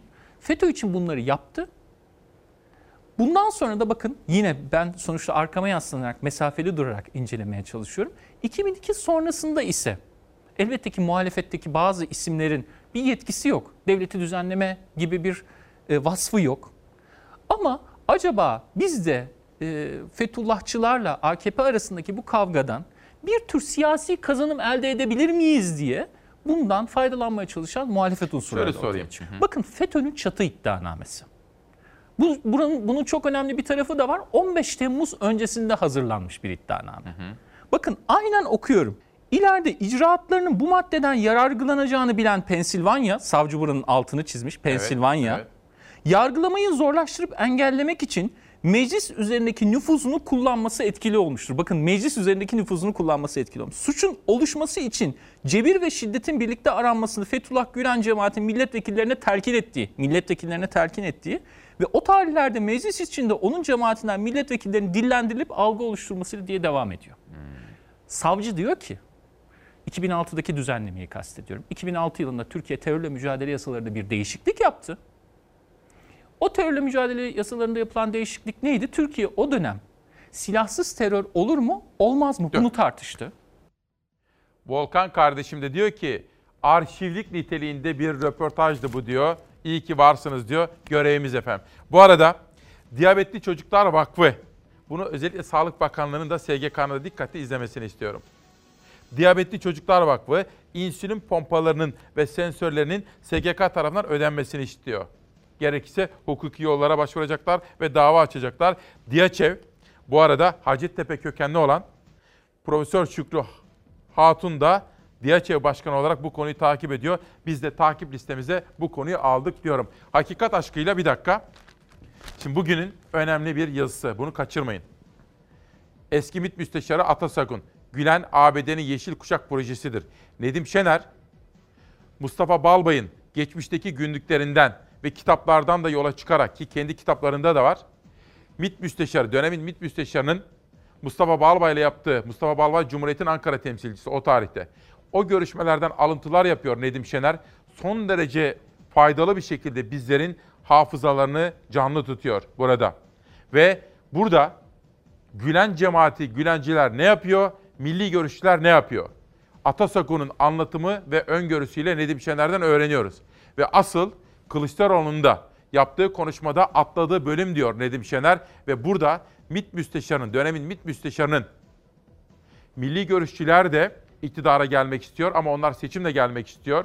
Fakat Fethullahçılar Amerika'nın bir aracı, bir aparatı gibi değerlendirmeleri var efendim. Bence günün hiç ıskalanmaması gereken önemli yazılarından bir tanesi bu. Nedim Şener tozlu raflardan o arşivleri çıkarmış. Bir fotoğraf gelecek. Dün çok konuşulduğu için sizlere anlatmak istiyorum. Bakın. Gazeteciler, iş adamları, emniyetçiler, mitçiler, çok önemli isimler de var aralarında. Ve ben de mesela bakın Ali Fuat Yılmazer başta olmak üzere şu sağ tarafta ismini gördükleriniz bakın emniyetin o tarihteki isimleri, emniyeti yöneten isimler. Ve mesela benle ilgili sahte isimler kullanmışlar. E-mail numaraları üzerinden bakın bir dinleme kararı veriyorlar. Hadi 3 ay dinledin, 6 ay dinledin. Sonra uzatıyor. Yetmiyor. Bir daha uzatıyor. Bir dinleme kararı da. Tamamı yasa dışı bunların. Ve telefonlarımızı o dönemde geldiler. HSK baş müfettişleri geldi, incelediler. Ben de İlkay Sezer avukatımla birlikte gittim. Bu mahkemeleri takip ediyorum. Yıllarca, üç buçuk yıl dinlemişler yasa dışı. İşte FETÖ dediğiniz yapı ve onun polisleri ve onun yargılarının ortaya koyduğu manzara. Deniz Baykal'ın kaseti, MHP'yi baraj altında bırakmak için kurdukları tuzaklar ve gazeteciler bakın. Bir kere dinliyor 3 ay. Yetmiyor. 6 ay, 9 ay, 12 ay, 15, 18 defalarca. Çünkü dinleyerek ne elde edecekler? Aslında hayatları perperişan etmeye çalışıyorlar. FETÖ. Ama ne oldu? Bunların hepsi şimdi cezaevinde cezalarını çekmekte. Onun da altını çizelim efendim. Bir önemli tartışma daha var. O tartışmanın adı da Burhan Kuzu. Tahliye ediliyor İstanbul'da. İşte o arabasına falan çıktı. Ve işte birileri tahliyede benim sanki dahlim varmış gibi. Zindaşti meselesi Buran Kuzu'nun suçüstü yakalandığı bir mesele. Hakimler diyor ki hakimler bize huzur vermedi. Devamlı bize baskı yaptı. İstifaya davet ediyoruz. Soruşturmalar açılmalıdır. Yargı gereğini yapmalıdır. İranlı uyuşturucu kaçakçısı cinayete azmettirmekle de suçlanan Zindaşti'nin serbest kalması yönünde hakimlere baskı yaptığı iddialarıyla hedefte Burhan Kuzu. Muhalefet gereği yapılan yapılmalı diyerek yargıyı işaret etti. Cumhuriyet Gazetesi'nin haberine göre Cumhurbaşkanlığı Hukuk Politikaları Kurulu üyesi Burhan Kuzu ifadeye çağrılabilir. Cumhurbaşkanı bunun baş danışmanı. En baş buna danışıyor. Ne danışıyor? Mahkemeler nasıl baskı altına alınır? Kayırdığın birisi için ne yapmak lazım onu mu danışıyor? Hiçbir hakimi arayıp baskı kurmadım. Ortada bir mahkeme kararı mı var? Yargısız infaz yapmayın. HSK cezaevinden salıverildikten sonra firar eden Zindaşti'nin tahliye kararı ile ilgili müfettiş görevlendirdi. Davayla ilgili hakim ve savcıları dinleyen müfettişlere Burhan Kuzu'nun ismi verildi. İddiaya göre o ifadeler sonrası HSK hazırladığı dosyayı İstanbul Cumhuriyet Başsavcılığına gönderdi. Zindaşti'nin tahliyesi ve baskı iddialarına yönelik soruşturma özel soruşturma bürosuna verildi. Savcılık ifadeye çağırırsa koşa koşa giderim. Tekrar ediyorum. Hiçbir hakime baskı yapmadım. Burhan Kuzu istifa etmiyor. Bir yanlış, bir ayıp. Burhan Kuzu'nun istifası istenmiyor. Bir yanlış, bir ayıp. Muhalefet Burhan Kuzu'nun hakim ve savcılara baskı yaptığı iddialarında takipçi ve ısrarcı. Hala Cumhurbaşkanlığındaki görevinden istifa etmemesini ya da görevden alınmamasını eleştiriyor. Hukuk Politikaları Kurulu üyesi. Cumhurbaşkanı baş danışmanı. Ne diye maaş alıyor çok merak ediyorum. Kötü örnek masası var herhalde orada böyle köşesi. Oturuyor Burhan Kusu ayıbıyla kusuruyla onu gösteriyorlar. Diyorlar ki aman ha hukuk politikalarında bu kötü örnektir. Sakın böyle yapmayın. Burhan Kuzu ise adının özel soruşturma kapsamında olduğu iddialarına sessiz. Gözler artık yargıda. Kuzu'nun ifadeye çağrılıp çağrılmayacağında. Şairimiz Şükrü Erbaş eşini çok sevmektedir ama eşini kaybetmiştir. Hatice Hanım'ı. Ömrüm der ona, ömrüm. Hatice, Ömür Hanım, kör oğlum. Bıraktığın hayata tutunarak yaşıyorum. Dört yıl, dört gökyüzü yılı, dört toprak yılı, dört, dört yara yılı. Zaman ne ki, zaman ne ki, sen aşksın ömrüm.''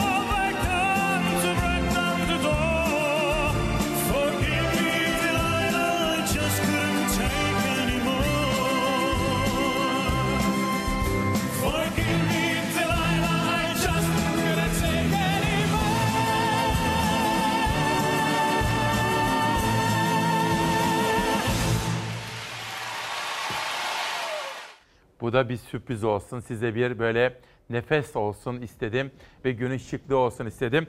Agop Bey ve eşi ta Paris'ten bizi izliyor. Memleketi çok özledik diyor. Agop Bey ve eşine de çok selam söylüyorum. Geçen gün Farah Hanım, Farah Diba ile tanıştım. Amerika Washington'a dönerken orada Bahçeşehir Üniversitesi'nde ziyaret etmiştim. Tam Beyaz Saray'ın dibinde. Onlar da oraya master için gitmişlerdi. Orada konuşuyorduk. Dün sizlere anlattım ya. Hani Kezban Atemi hocamla gidiyorduk dedim. Hatırladınız mı? Tam Dolmabahçe stadının oradan geldik yokuştan inerken o muhteşem manzara. Hocam camilere bak demişti. O ruhla yapıldı. Dün anlattım size hatırlıyorsunuz değil mi? İşte o hesap. Hayatta her şey hissetmek, inanmak ve o ruhu taşımakla ilgili. Ve şimdi günün dış medya bölümüne geldik. Dış medya haberlerinde bugün Zafer Söken'le birlikte hazırladık efendim. İngiltere büyük bir olayı tartışmakta. İngiltere'nin yeni gelmiş başbakanı Maliye Bakanı'na dedi ki, Financial Times'tan okuyorum. Bütün danışmanlarını değiştir. Biz onların yerine danışmanlar atacağız dedi.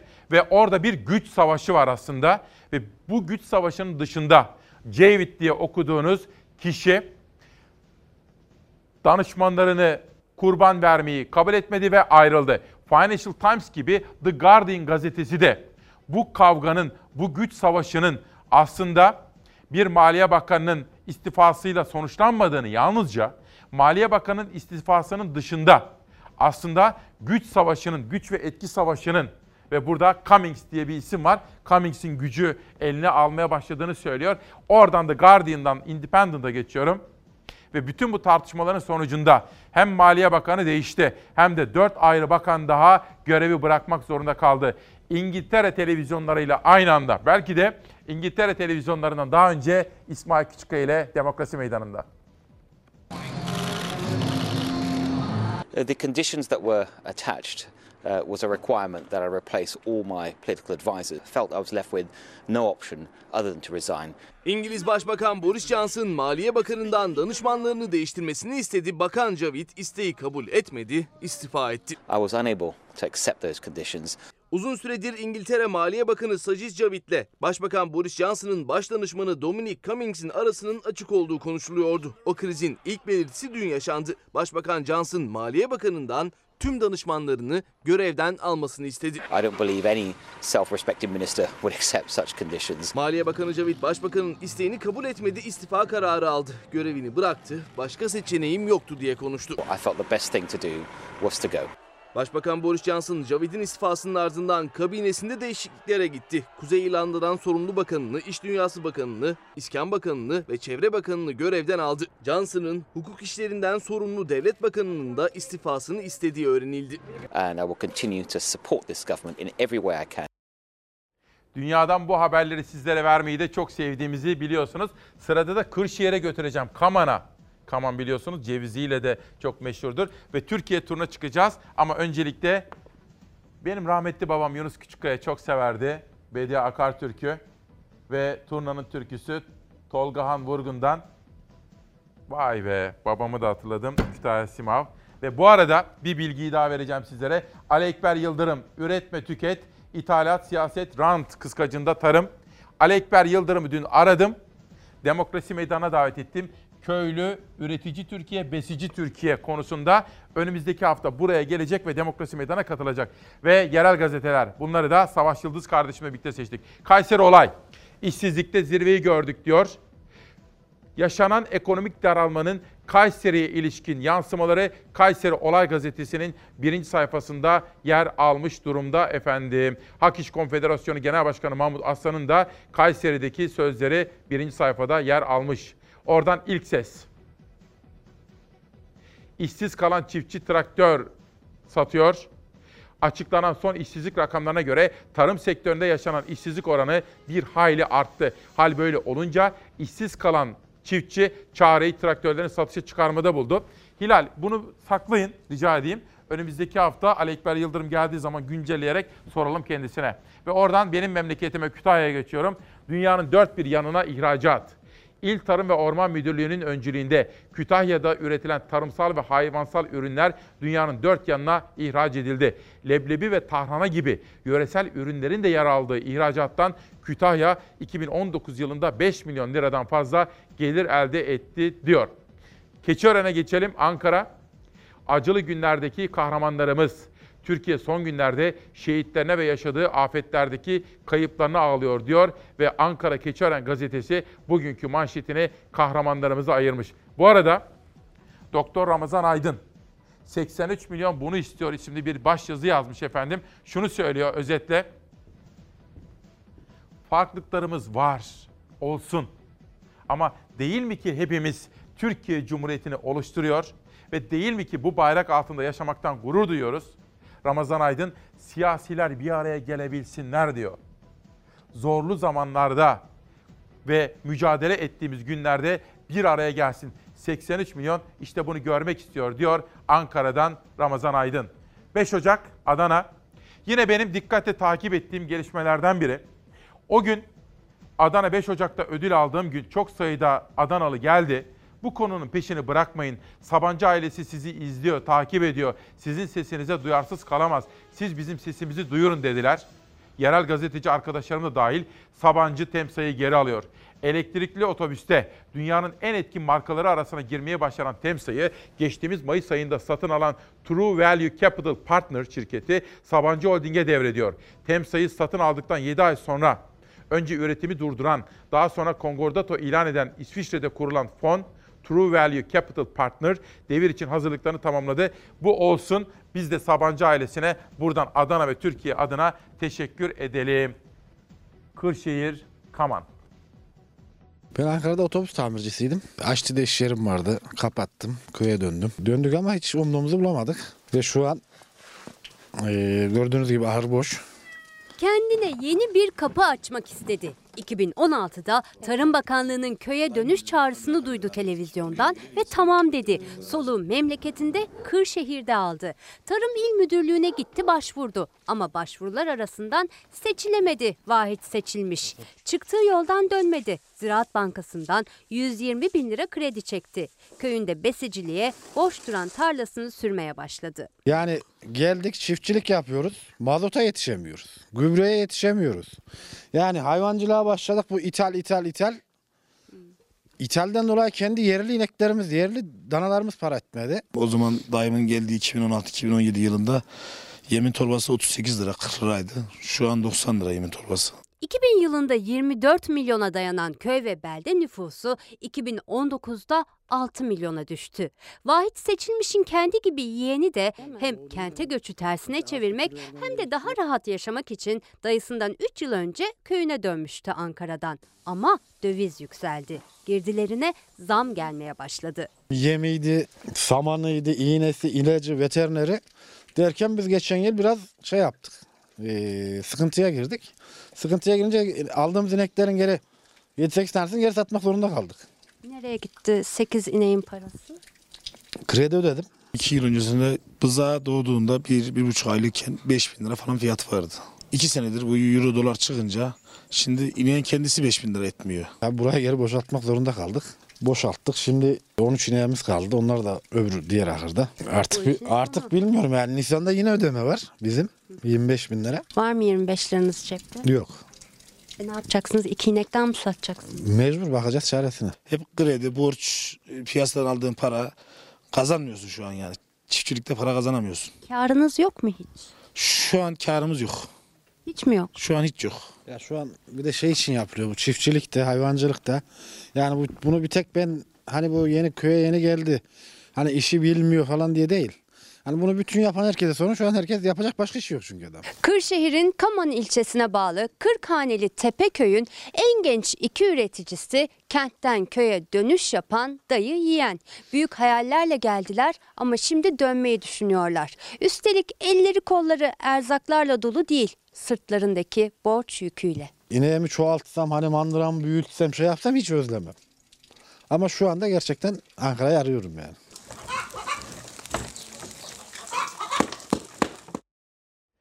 Üreticinin, besicinin, köylünün, taşeronun, emekçinin, esnafın, emeklinin yanındayız. Bu bizim asli görevimizdir efendim. Ve Murat Ağırel dün aradı. Abi dedi kitabım çıktı dedi. Murat Ağırel aynı zamanda bir önceki dönemde İstanbul Belediyesi'nden bazı medya kuruluşlarına, bazı şirketlere, bazı televizyon şirketlerine, bazı dizilere nasıl paralar aktarıldığını yazmış. Henüz okuma imkanı bulmadım. Murat Ağırel, Yeni Şafak gazetesi yazarı bana imzalayarak bu kitabını yazmış ve yollamış. Çok teşekkür ediyorum. Mutlaka okuyacağım ve sizlere de özetler sunacağım. Kitapların başında geliyor. İbrahim Karagül. İdlib'de askeri üstümüzü Kasım Süleymani'nin adamları vurmuş. Yani askerimizi İranlar şehit etmiş. Suriye'de rejim demek, İran demek. Tahran bir açıklama borçlu diyor Yeni Şafak'ın yayın yönetmeni. Metin Gürcan, Türkiye heyetindeki kadın sayısı dikkat çekici bravo. Çok uzun zamandır görmediğimiz bir fotoğraf ve Türkiye heyetinde çok sayıda kadın var. Heyetin yarısını kadınlar oluşturuyor. Milli Savunma Bakan Yardımcısı Yunus Emre Karaosmanoğlu Ankara'ya ziyaret gerçekleştiren ABD Suriye özel temsilcisi James Jeffrey ve ABD Ankara Büyükelçisi David Michel Satterfield ile görüştü. Burada Türkiye heyetinde 3 kadın görüyoruz efendim. Bundan duyduğu memnuniyeti dile getirmiş Metin Gürcan. Biz de kadının her yerde eşit temsilini istiyor ve savunuyoruz. Kesin ihraç sistemiyle disipline sevk edildiler. CHP üyesi Ümit Kocasakal, Mehmet Sevigen ve İrem Çiçek CHP'den kesin ihraç sistemiyle disipline sevk edildi. Tebligatların gönderildiği belirtiliyor. CNN'e çıkmama kararı aldılar biliyorsunuz. Ya bu karar tartışılır. Doğru mu yanlış mı? Ben doğru bulmuyorum açıkçası. Ama partinin kararına rağmen bu karara direnen ve CNN'e çıkanlara da işlem yapıyorlar. Dün beni Sevigen aradı. Ben dedi o olaydan sonra, o uyarıdan sonra CNN'e çıkmadım dedi. Ben dedi belki A Haber'e çıktım. E dedim ki burası diktatörlük ülkesi mi? Oraya çık, buraya çıkma, onu söyle, bunu söyleme. Herkes dedim Kılıçdaroğlu gibi mi düşünecek? Hayır. Ha şunu anlarım. Bir karar verildiyse bence karar yanlış. Benim şahsi kanaatim. Ama kararı verdilerse CHP üyeleri ise o zaman o partinin kararına uymak durumundalar. Ama A Haber'e çıktı diye onu da mı ihraç ediyorlar? Yani dedim ki biz neyi eleştiriyoruz? CHP neyi tartışıyor? Dün Sevigen aradı da. Bekir Ağırdır. Üç farklı Türkiye var. Bir, muhafazakarların Türkiye'si. iki laiklerin yani sekülerlerin. Bir de Kürtler var diyor araştırmacı Bekir Ağırdır. Murat Sabuncu'nun soruları. Meslek büyüğüm Uğur Dündar da her zamanki gibi vefasını gösterdi. Kocaeli'de basın ve demokrasi şehidi Çetin Emeç adının silinmesi büyük tepki çekti diyor. Gökmen Uluğ'un yapmış olduğu haberi alıntılayıp retweet yaptı. Yani paylaşımına yardımcı oldu. Fatih Yaşlı Kütahya Zafer Havalimanı'na bir dakika. Hilal pardon. Benim memleketime bir havaalanı yaptırmışlar. Fakat Kütahya'ya kim hava yoluyla gider ki? Ben Ankara'da yaşadım 20 yıl, arabayla gittim. Kütahya, Uşak, Eskişehir, Afyon buralara uçakla gidilmez. Fakat bizim paralarımızı 2044 yılına kadar Çeçen'e yaptırmışlar orayı. 2044 yılına kadar garanti vermişler. Kimsenin inmediği uçak, kimsenin gitmediği hava yolu için. Yazık yani, vallahi yazık. Fatih Yaşlı diyor. Kütahya Zafer Havalimanı'na 2019 yılı için 1 milyon 232 bin yolcu garantisi verilmiş. Gelen yolcu 82 bin. Bakar mısınız ya yazık. Hesap da mı bilmiyorlar bunlar? 2020 yılı için sayı 1 milyon 279 bin 352'ye çıkarılmış. Ocak ayında sadece 5656 yolcu gelmiş. Son 5 yılda aradaki fark için hazineden müteahhitlere 26.7 milyon euro ödemiş. Bakın bir daha söyleyeceğim çok özür. Yıl 2020. Kimselerin uçakla gitmediği Kütahya Havalimanı yaptırıyorlar. 2044 yılına kadar para ödeyecekler Çeçen'e. Bu benim param ya. Senin paran, sizin paranız. Hem yazıktır hem de günahtır ya. 2044 yılına kadar. Kimseler inmeyecek oraya.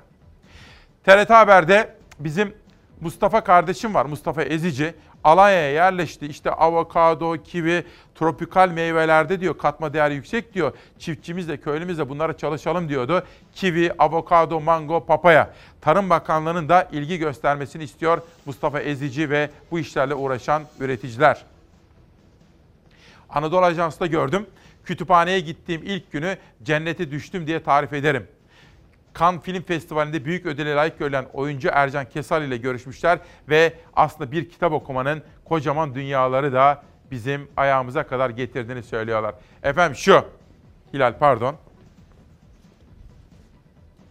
Bu dünyanın sıkıcılığından nasıl kurtulacağız? Hani Mevsimler yetmezken bize, zaman yetmez iken, mekanlar bize dar, dar gelmişken, üstümüze üstümüze gelirken karabasanlar ne yapacağız?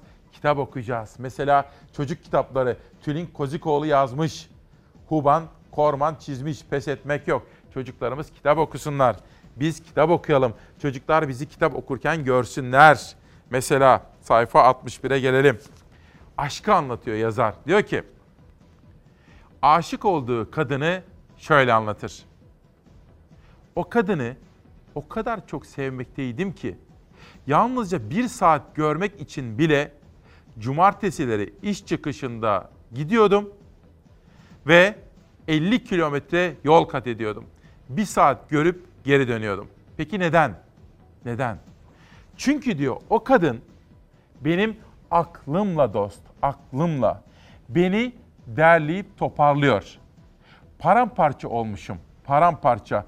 O hepsini topluyor, tek tek sırayla bana geri veriyor. Biliyor musun?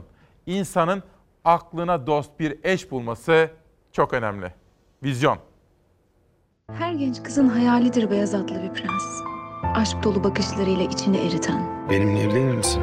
Bir hafta daha geride kalırken sinema severleri birbirinden renkli filmler bekliyor. Joe is a lost cause. So you are your family's hope now. Defalarca beyaz perdeye uyarlanan Louisa May Alcott'ın klasik romanı Küçük Kadınlar yepyeni bir uyarlamayla yeniden vizyonda. 2020 Akademi Ödülleri'nde en iyi kostüm dalında Oscar kazanan film, dört kız kardeşin hayatına odaklanıyor. İç savaş sonrası Amerika'da yaşamlarını sürdürmeye çalışan kardeşlerin mutlulukları ve hüzünleri anlatılıyor. ambition and they've got talent as well as just beauty. I'm so Yanındayken bütün her şeyi unutturan gerçek bir aşk adamı hayal eder her genç kız. Evet, evet. Haftanın dikkat çeken yerli yapımlarından ağır romantik, romantik komedi sevenleri bu hafta sinemaya çağırıyor. Filmde konservatuar öğrencisi Aslı ile kendisini finans uzmanı olarak tanıtan Kerem'in aşk hikayesi anlatılıyor. Büyülü başlayan aşk Kerem'in gerçekte kim olduğunu saklamasıyla gizemli bir boyuta geçiyor. Düzgün bir çocuk. Vallahi altın gibi bir çocuk. Ulan koca İstanbul'da benim saygıdeğer kayınpederimin çantasını yürütüyorsunuz. İşte siz bu kızı Allah aşkına kime verdiniz? Allah aşkına ya. Hafife almayın ayrılığı İçinizden insanlar düşüyor Kendinize bunu yapmasınız diyorum Aşkı merkezine alan ve haftanın diğer dikkat çeken yerli yapımı masallardan geriye kalan vizyonda. Özgür Çevik, İlayda Akdoğan ve Tuğba Ünsal'ın başrolünde yer aldığı film bir akademisyen ve bir yüksek lisans öğrencisi arasındaki aşkı konu ediniyor. Erkek sevmeyeceksin. Kadın sevmeyeceksin. İnsan seveceksin. Ne biliyor musun ayrılmak? Onu başkasıyla görmeye hazır mısın? Neredeyim ben? Hangi yıldayız? Başkan Dwayne Johnson mı? Kirpi Sonic, The Gentleman haftanın vizyona giren diğer filmler arasında yer alıyor. Hepsi bu kadar mı yani? Hayır ama sormana sevindim. Al sana patlama. Nasıl oldu da ölmedi? Ben nereden bileyim arkadaş? İşte böyle güne çok erken saatlerde başlamak ama sizinle kavuşacak olmanın verdiği o heyecan, o özlem, içimizi kıpır kıpır, yüreğimizi böyle tık tık tık tık tık attıran hakikat aşkıyla dedik. Günaydın. 14 Şubat 2020 günlerden Cuma hakikat aşkıyla yola çıktık. Yönetmen koltuğunda devir teslim yapıldı. Savaş Yıldız geçti. Hava durumu. Hafta sonu soğuk havasıyla geliyor. Bugünse zamanla batıda bulutlar artıyor. Cumartesi batıda hava yağışlı, doğudaysa kuvvetli buzlanma ve don bekleniyor. Çığ tehlikesi devam ediyor.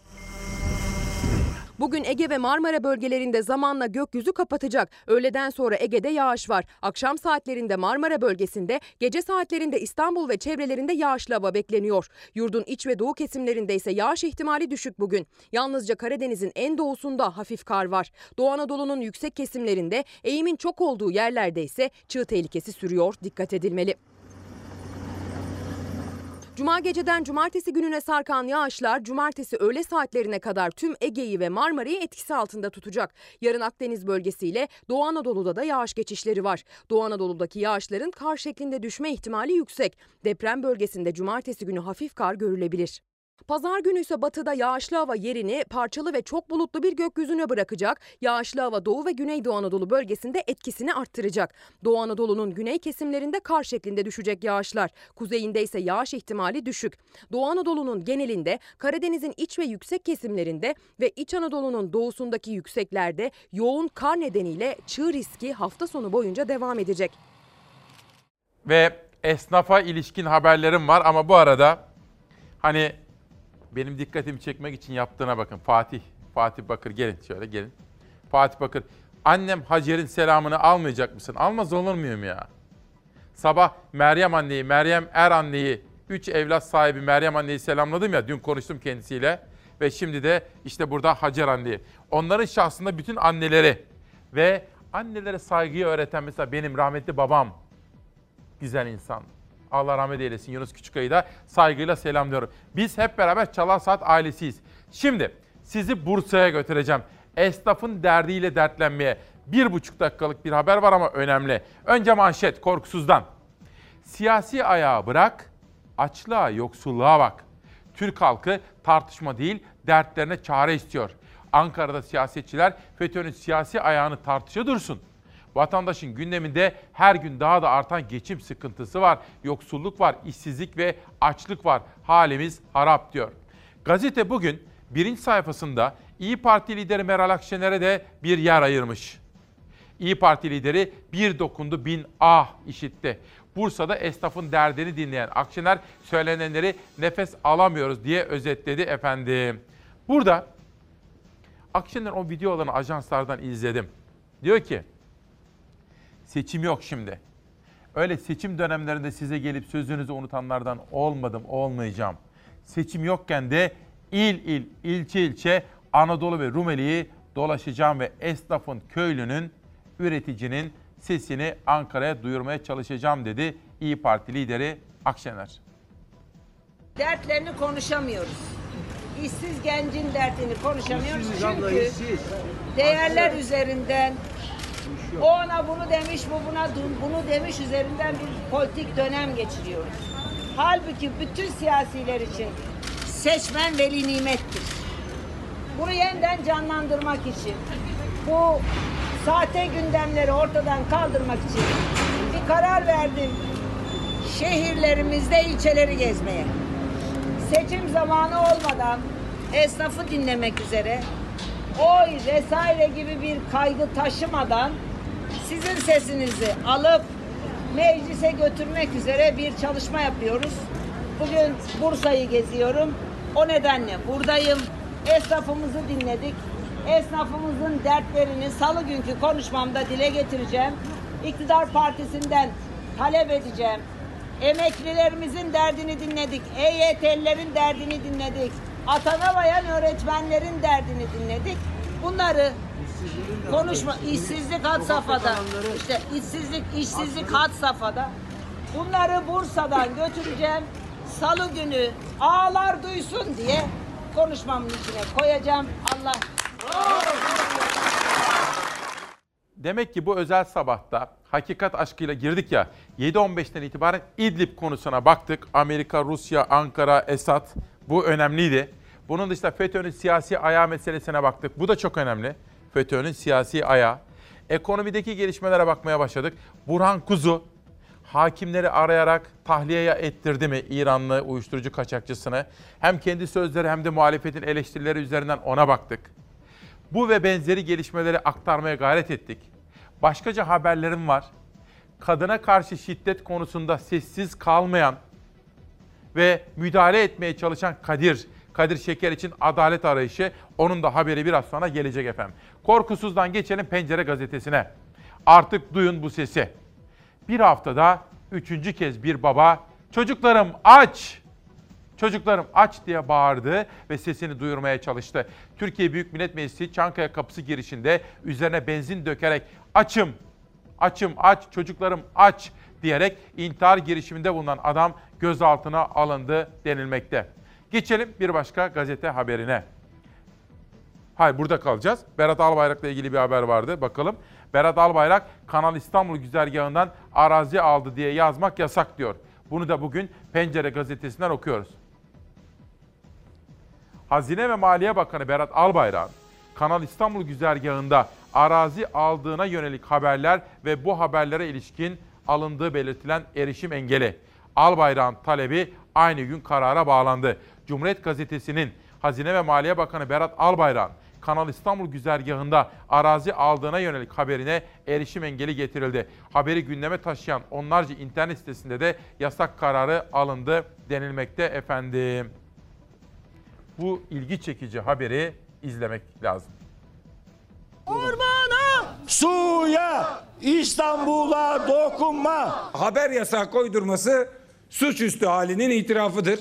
Herkes öğrendi ama arşivlerde artık bulunmayacak. Hazine ve Maliye Bakanı Berat Albayrak'ın Kanal İstanbul projesi güzergahından arazi satın aldığı belgelerle haber yapılmıştı. O haberlere mahkeme kararıyla internetten erişim yasağı geldi. Bu haber arsa var mı var. Yanında bir arsa daha daha büyük bir arsa alınmış mı alınmış. Oradan kanal geçiyor mu geçiyor. Berat Albayrak bunun haberini yapılmasından neden rahatsız oluyor? Neden engel oluyor? Rahatsız değilse niye engel oluyor? Engel olduğuna göre rahatsız oluyor.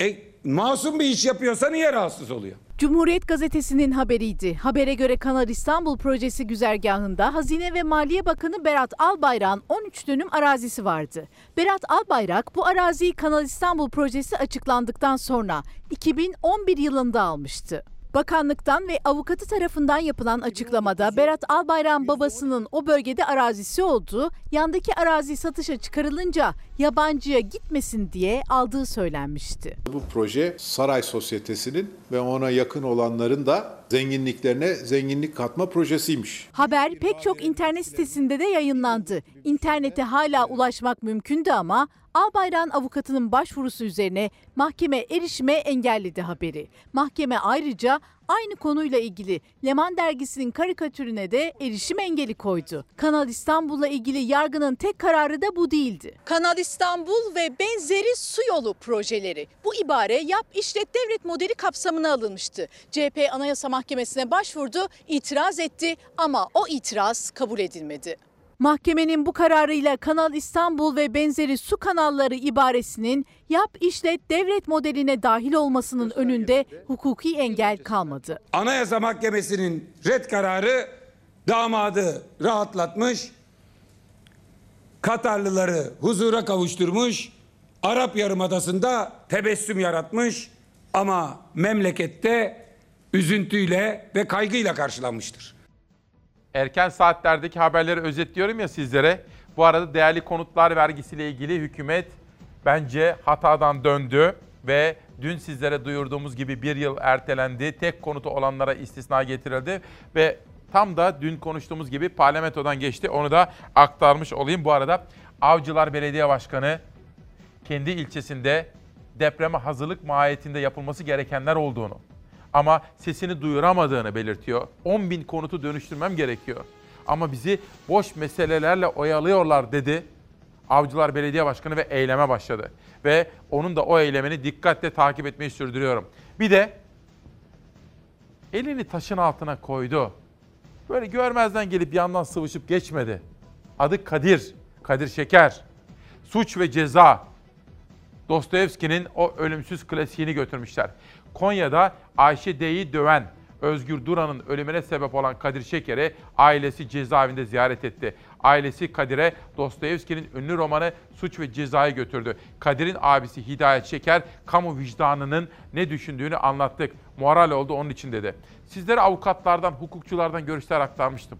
Kuşkusuz hukuka alan bırakmak lazım. Savcılar, polisler, hakimler hukuk karar verecektir. Olay ne oldu, nasıl oldu, bilmediğimiz detaylar var mı yok mu? Ama ben tamamen dışarıdan bir göz olarak sadece şunu biliyorum. Kadir Şeker sabıkasız. O sırada nereden çıkıyor? Kütüphaneden çıkıyor. Fen Lisesi'nden mezun, üniversiteye hazırlanan Kadir Şeker kütüphanede ders çalışıp çıkıyor. Bu unutulmasın. İki, evine doğru gidiyor. Parkta bir gürültü patırtı. Kadına yönelik şiddet. İddialar böyle. Bir tartışma, bir boğuşma. Sonuçta Kadir Şeker katil oluyor. olayın ne olduğunu savcılar ve hakim karar verecek ve hukuk ortaya çıkaracaktır. Ama şunu da unutmayalım. Kadir Şeker kütüphaneden çıkıyor. Ama orada boğuşan iki sevgili var ya. Bir tanesi üç çocuğunu bırakıp o adama kaçıyor. Henüz evli değil. Bir diğeri de o adam 19 suçtan sabıka kaydı olan birisi. Bunlar sadece fact dedikleri, gerçeklik. Ama olayın iç yüzünü hiç kuşkusuz hukuk ortaya çıkaracaktır. Ha Kadir Şeker meselesi de Kadir'in de yanında bıçak taşıyor olması da ayrıca değerlendirmeye muhtaç bir meseledir. Ama bu mesele yılın en dikkate değer tartışması oldu. Şimdi orada Kadir insani, vicdani bir durum tabii sergiledi, ortaya koydu. Görünür gerçekliğe baktığımızda yani bu e, şüphelinin gösterdiği duyarlılık, vicdanlı yaklaşım hepimizi çok etkiledi. Görünen duruma bakıldığında Kadir duyarlılık göstermiştir ancak olayın nasıl gerçekleştiğinin araştırılması şarttır dedi. Cumhurbaşkanı Erdoğan ve Adalet Bakanı Gül'den sonra konuyla ilgili bir açıklamada Cumhurbaşkanlığı Hukuk Politikaları Kurulu Başkan Vekili Mehmet Uçum'dan geldi. Kimse Kadir suçludur e, diyemez. Ama ortada bir ceset var, bir cinayet soruşturması sürüyor. Bundan sonraki süreç tabii tamamen yargıyla ilgili bir süreç. Temenni ederiz ki adil bir karara varır. Konya'da ders çalıştığı kütüphaneden çıkıp evine giderken parkta karşılaştığı çiftin tartıştığını gördü Kadir Şeker. 5 Şubat çarşamba akşamı yaşanan olayda Kadir Şeker, sevgilisiyle tartışma halinde olan Ayşe D'ye yardım etmek istedi. Özgür Duran ve Ayşe D arasındaki tartışmaya duyarsız kalamadı. İkili arasında yaşanan arbede de Özgür Duran, Kadir Şeker'e ait bıçakla kalbinden aldığı darbeyle hayatını kaybetti. Şeker'in kurtarmak için dahil olduğu tartışmadaki kadın Ayşe D ise çelişkili ifadeler verdi. Önce Özgür yumrukla benim sağ omzuma sert bir şekilde vurdu diyen Ayşe D basın açıklamasında polis eşliğinde darp raporu aldım ancak vücudumda herhangi bir darp yok. Özgür bana vurmuş olsa darp izi olurdu diye konuştu. Sürece dair soruları yanıtlayan Cumhurbaşkanı Erdoğan ve Adalet Bakanı Abdülhamit Gül ise yargıyı işaret etti. Son olarak Cumhurbaşkanlığı Hukuk Politikaları Kurulu Başkan Vekili Uçumsa toplum vicdanını rahatsız etmeyecek olgusal gerçeklikler üzerinden hükmeden adil yargılama sürecine vurgu yaptı. Adil olan ortaya çıkan sonucun toplum vicdanını rahatsız etmemesi. Hakikaten biz burada adil olanın gerçekleşmesini istiyoruz. Kadir kesinlikle böyle bir şeyi kasti olarak yapabilecek biri değil. Şimdi bakın beni tanıyorsunuz artık değil mi? Tam 7 yıldır her sabah sizlerle birlikteyim. Eleştiriye açığım. Çünkü eleştiriden kendimi düzeltmek için bir imkan diye bahsederim. Ama şu olur mu Allah aşkınıza? Hakarete bakın ya.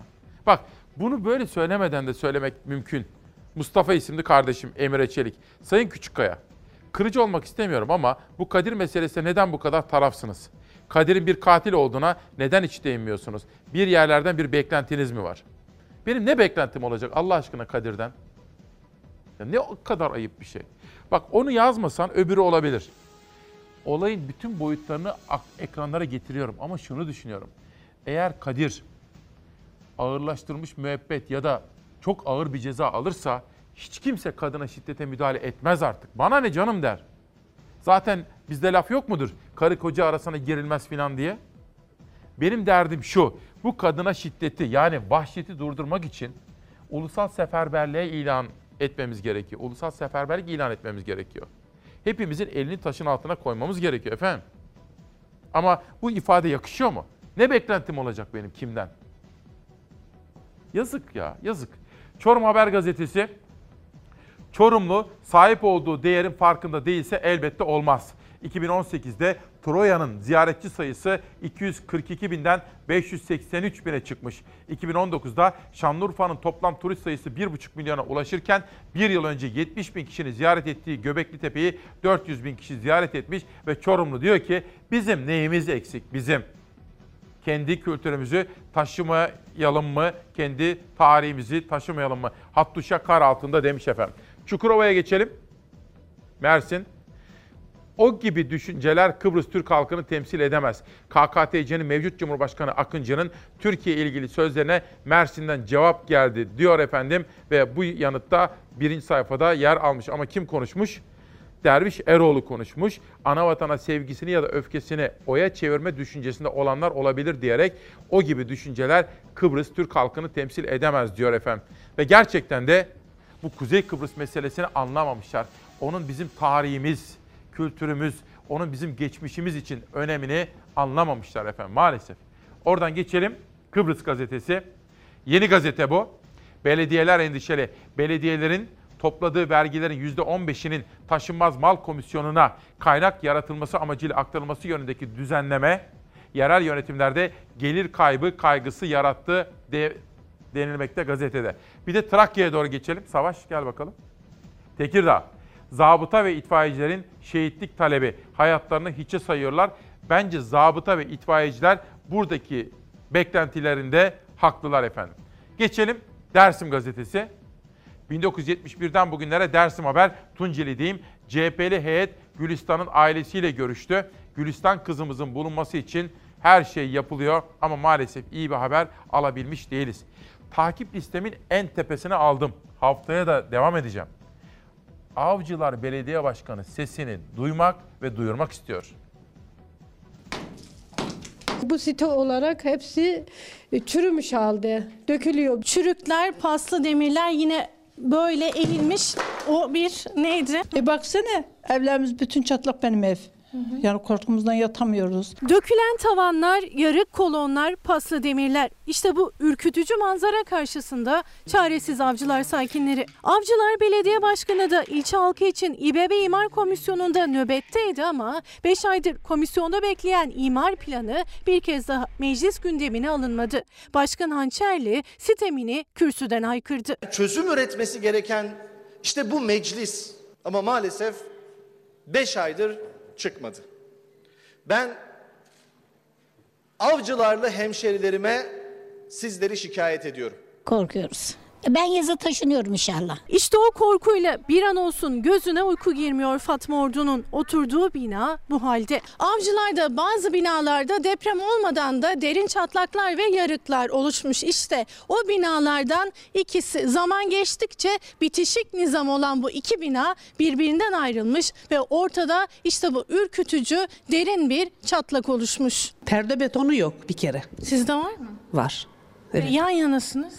Yan yanayız da herhalde bize de zarar verir. 17 Ağustos 1999 Marmara depreminden bu yana değişen bir şey yok avcılarda. Hiçbir şey demediler. Geldiler. Buralar su verin dedi. Usta tutun o kadar. Avcılarda 35 yıllık bir sitenin bodrum katındayız. Binanın taşıyıcı kolonlarında derin çatlaklar var. Yine o kolonların üzerindeki denizden çıkan malzemeleri görmek mümkün.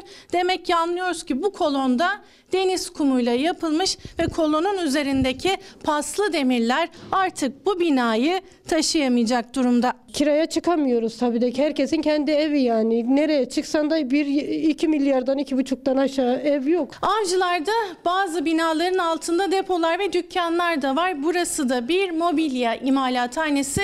Yine kolonlarda benzer manzaralar çıkıyor karşımıza. Çürükler, paslı demirler yine böyle eğilmiş. O bir neydi? Mobilya atölyesinin bulunduğu bina 35 yıllık ve kolonlar gibi tavanlar da içler acısı durumda. İşte kolonlardaki derin yarıklar ve çatlaklar. Hem korku içindeyiz hem de bir emekli insanlara çıkabiliriz. İşte bu tedirginlik son bulsun diye avcıların sorunlarını İBB meclisine taşıdı. Avcılar Belediye Başkanı Turan Ançerli. Ama gündeme deprem değil siyaset girdi. AK Partili meclis üyeleri avcılar sakinlerine kentsel dönüşüm için Kanal İstanbul güzergahına adres gösterdi. Mecbursun yerinde dönüşüm fikrinden vazgeçmeye. İşte Kanal İstanbul ve etrafını dönüşümde kullanmak. Kültür sanattan da haber verir misin diyor Hatice Hanım tabii ki ama önce bugün yani 14 Şubat'ta doğum günü kutlayanlar. Ferzan Özer, Ferzan Baba, İpek Özcan Bursa'dan, Emel Demircan şu anda Amerika'da o da bugün doğum günü kutluyor. Demet Cengiz meslektaşım ve Cengiz Şişman bizim Arjantin felsefe grubunda dersimize gelmişti hocamız. Cengiz Şişman da şimdi Amerika'da o da doğum günü kutlamakta. Sabancı da bugün Sabancı'da bir İstanbul resitalleri var. Piyanistin adı bir anda aklıma gelmedi ama neyse. Bu akşam İstanbul Resitalleri kapsamında Sabancı'da müzede bir sergi, bir konser var. Ayrıca Fazıl Say da bu akşam İstanbul'da bir konser verecek. İş Sanat'ta Tindersting, yarın onların da iş sanatta bir konserleri var. Kültür sanattan da haberleri sizlere aktarmaya gayret ediyorum efendim. Ve hakikat aşkıyla bir de İş Bankası hisseleri. Hükümet zaman zaman böyle hani ne deriz temcit pilavı gibi ısıtıp ısıtıp gündeme getiriyorlar. Neden acaba? diye bir soru. Bakın CHP Grup Başkan Vekili Özgür Özel, AKP MKYK'da İş Bankası'ndaki CHP hisselerinin hazineye devrinin gündeme gelmesiyle ilgili zamanında FETÖ'cüler de istiyordu. Tenezzül ederseniz buna karşı nasıl mukabele edeceğimizi kolay kolay öngöremezsiniz. CHP buna direnir dedi. Acaba niye böyle yapıyorlar? Ekonomik krizin ortasında, güvende çöküşün toparlanamadığı ortamda bankaları siyasi tornavidalarla kurcalamak akıl kârı değil. Uğur Gürses de diyor ki ya zaman zaten normal bir zaman değil. Siz bunu niye kurcalıyorsunuz ve güven ortamını neden sıkıntıya sokuyorsunuz diyor, uyarıyor ekonomi yönetimini Uğur Gürses. Bir de bir hukukçu görüşü gelecek. Hukukçu avukat Ece Güner Toprak da diyor ki İş Bankası hisselerinin hazineye devri, anayasa madde 35, mülkiyet ve miras hakkının ihlalidir. 1963'te denendi. Anayasa Mahkemesi iptal etti. Atamızın mirasına saygı gösterilmeli. Ayrıca güveni zedeleyeceği için ekonomiye etkisi olumsuz olur. Ayrıntılı hukuki görüşüm. İşte bakın siyasi, ekonomik ve hukuki açılardan baktık. Avukat Ece Güner Toprak da Instagram, Twitter ve Facebook'taki hesaplarında bu konudaki hukuki görüşlerini kamuoyuyla ve takipçileriyle paylaşmış. O da ekonomi yönetimini uyarıyor efendim. Temcit pilavı gibi bu meseleyi ısıtıp gündeme getirmenin acaba kime ne gibi bir faydası vardır? Yani Cumhuriyet Halk Partisi diyor ki FETÖ'nün siyasi ayağı ortaya çıkarılsın. Ne yapmak lazım? Bunları nasıl üzeriz? İş Bankası'nı gündeme getirelim diye. Meclise bu konuyu getiriyoruz. MHP'de destekleyeceğini açıkladı. Zamanında FETÖ'cüler de istiyordu. Hükümetin çantasında bekliyordu düzenleme. Yeniden masaya kondu. CHP'nin İş Bankası'nda temsil ettiği hisselerin hazineye devri. Kulislere göre son AK Parti MKYK'sında ekonomiden sorumlu Genel Başkan Yardımcısı Nurettin Canikli, Cumhurbaşkanı Erdoğan'a bir sunum yaptı. İddialara göre Atatürk'ün el yazısıyla kaleme aldığı vasiyeti ekrana yansıtılarak hisselerin devri için formül arandı. Yapmaya çalıştıkları iş bu vasiyeti tartışmaya açıyorlar. CHP buna direnir. Onların direnmesi netice vermez. Olayın parlamento boyutu var. Bizde parlamento dışı boyut var. Her mücadeleyi yapacağız hukuk zemininde. Her mücadeleyi yapacağız. Vız gelir, tırıs gider. İki yıl önceye dayanıyor CHP'nin İş Bankası'ndaki %28'lik hissesinin hazineye devredilmesi tartışması. Liderleri o günde sert sözlerle karşı karşıya getirmişti. Yok öyle miras yedilik. İş Bankası hisseleri doğruca hazineye devredilmelidir. Bankayı nasıl ele geçiririz? Bankayı nasıl hortumlarız? Bunun hesabını yapıyorlar. Bunların ellerinde ne anayasa ne yargıya dayalı herhangi bir direnecekleri, dayanacakları, yaslanacakları bir şey yok. Hadi bakalım getirin Kenan Evren'in yaptığını yapın. Utanmadan sıkılmadan yapın. CHP Atatürk'ten miras hisseler için bir kez daha anayasa ve miras hukuku hatırlatması yaptı. Bu anayasa miras hukukuna bir kez de anayasal güvence yaratmış durumda. Bunlar tutuyorlar miras hukukunu tartışmaya açıyorlar. Açmaya çalışıyorlar. Olmaz. Yargıdan döner. Canikli'nin hazırladığı iddia edilen sunuma göre siyasi partiler yasası uyarınca partilerin bankalarda mal varlığının olamayacağı savunuldu. CHP'nin bu hisseler üzerinden taşınır ve taşınmazlarının zeytinliğinin bulunduğu bilgisi paylaşıldı. Bu vasiyete göre kör kuruş almayız. Türk Dil Kurumu'na ve Tarih Kurumu'na paranın bir kuruşu bir gece bizde durmadan parayı teslim ederiz. Hep böyle yapmışız. Anayasa Mahkemesi'nin de denetimi altındayız bu konuda. Canikli'nin taslağına göre CHP'nin bankadaki yönetim kurulu üyeliklerinin de sonlandırılacağı iddia ediliyor. Erdoğan'ın ise biraz daha üzerinde çalışın talimatı verdiği. Gözler haftaya yapılacak AK Parti MKYK'sında. Onların yapacakları varsa bizim de yapacaklarımız var. Öyle şantaj siyasetine boyun eğseydik. Ben de aynen böyle düşünüyorum efendim. Şöyle düşünüyorum. Böylesine bir ortamda bu zor zamanlarda yabancı sermaye ürkütecek, mülkiyet hakkı ile ilgili, miras hakkı ile ilgili soru işaretleri, şüpheler oluşturacak bu girişime hiç gerek yok. Bence hükümet ve ekonomi yönetimi bu hatadan bir an evvel geri dönsün. Zaten bankalar ellerinde kamu bankalarını istedikleri gibi kullanıyorlar. Değil mi? Kamu bankalarını. Neden bu tartışmayı gündeme getiriyorlar? Ümit Bezcioğlu. İsmail Bey merhaba. Kadir Şeker belki de bir kadın cinayetine engel oldu.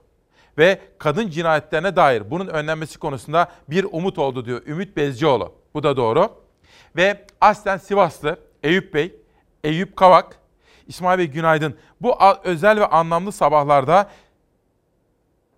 herkes birbirine çiçek alsa, dünya çiçek gibi bir yer olsa Interflora Genel Sekreteri diyor. Çiçekçilerle ilgili bir dernek ya da sivil toplum örgütü diyebilirim efendim. Güneş doğacak, babam çıkacak. Mehmet Örgen. Güneş doğacak, babam çıkacak. Osmanlı İstanbul'unda bakın Mustafa Altıntaş'ın aşçılar, başçılar, büryancılar, börekçiler bunlar da imzalı geldi. Çevre sorunları konusunda bir değerli konuğum var. Gelecek şimdi buraya. Davet ettim. Sağ olsun.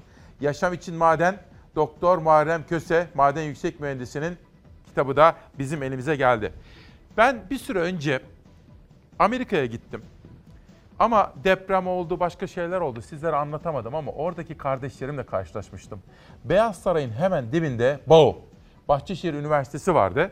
Ve orada da Türkiye'den gelen senatörlerle görüşen ve Türkiye'nin hakkını onlara anlatan isimler gördüm. Avukatlar, zaman zaman bahsettim sizlere ama deprem nedeniyle çok fazla detaya inememiştim. Beyaz Saray'ın dibinde bir Türk üniversitesinin olması beni çok umutlandırmıştı ve onlar o senatörlere başta FETÖ mücadele olmak üzere Türkiye'nin haklarını anlatıyorlardı. Gözümle gördüm ve ben de Sinem Hanım'ı ziyaret ettim. Bahçeşehir Üniversitesi'nin oradaki rektörünü. Oradaki öğrenci kardeşlerimle tek tek sohbet ettim.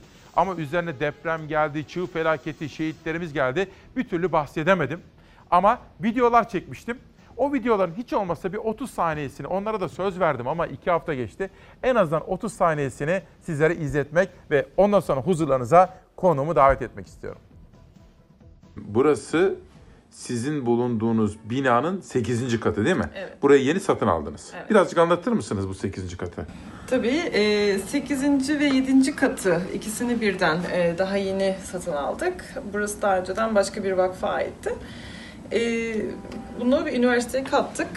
E, Şimdi o zaman kaç kat oldu burası? Şimdi Washington'da. Toplamda 6 katlı e, bir yerimiz var Washington DC'nin tam merkezinde. Beyaz Saray'a da çok yakınız. Beyaz Saray'a 5 dakika yürüme mesafesindeyiz. Evet efendim 14 Şubat'ta Hakikat aşkıyla dedik. İsmail Küçükkaya ile Demokrasi Meydanı'na geldiniz. Türkiye'nin bağımsız ve tarafsız kanalındasınız. Bizim felsefelerimiz var. Bir çırpıda sayabilirsiniz. Onlardan biri hadi söyleyin bana. Çevre, su kaynakları, temiz doğa, temiz toprak. Çok değerli bu konulara kafa yoran, elini taşın altına koyan bir konuk davet ettim. Ve sabahın erken saatlerinde bizi kırmadı geldi. Efendim hoş geldiniz. Hoş bulduk İsmail Bey. Tarık Bey nasılsınız? Çok iyiyim. Siz nasılsınız? Tarık Bayar. Evet. Şimdi sizi tanıtacağım.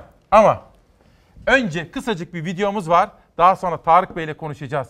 Önemli olan temiz doğa, temiz, sağlıklı çevrede yaşamamız. Dikkatle izliyoruz.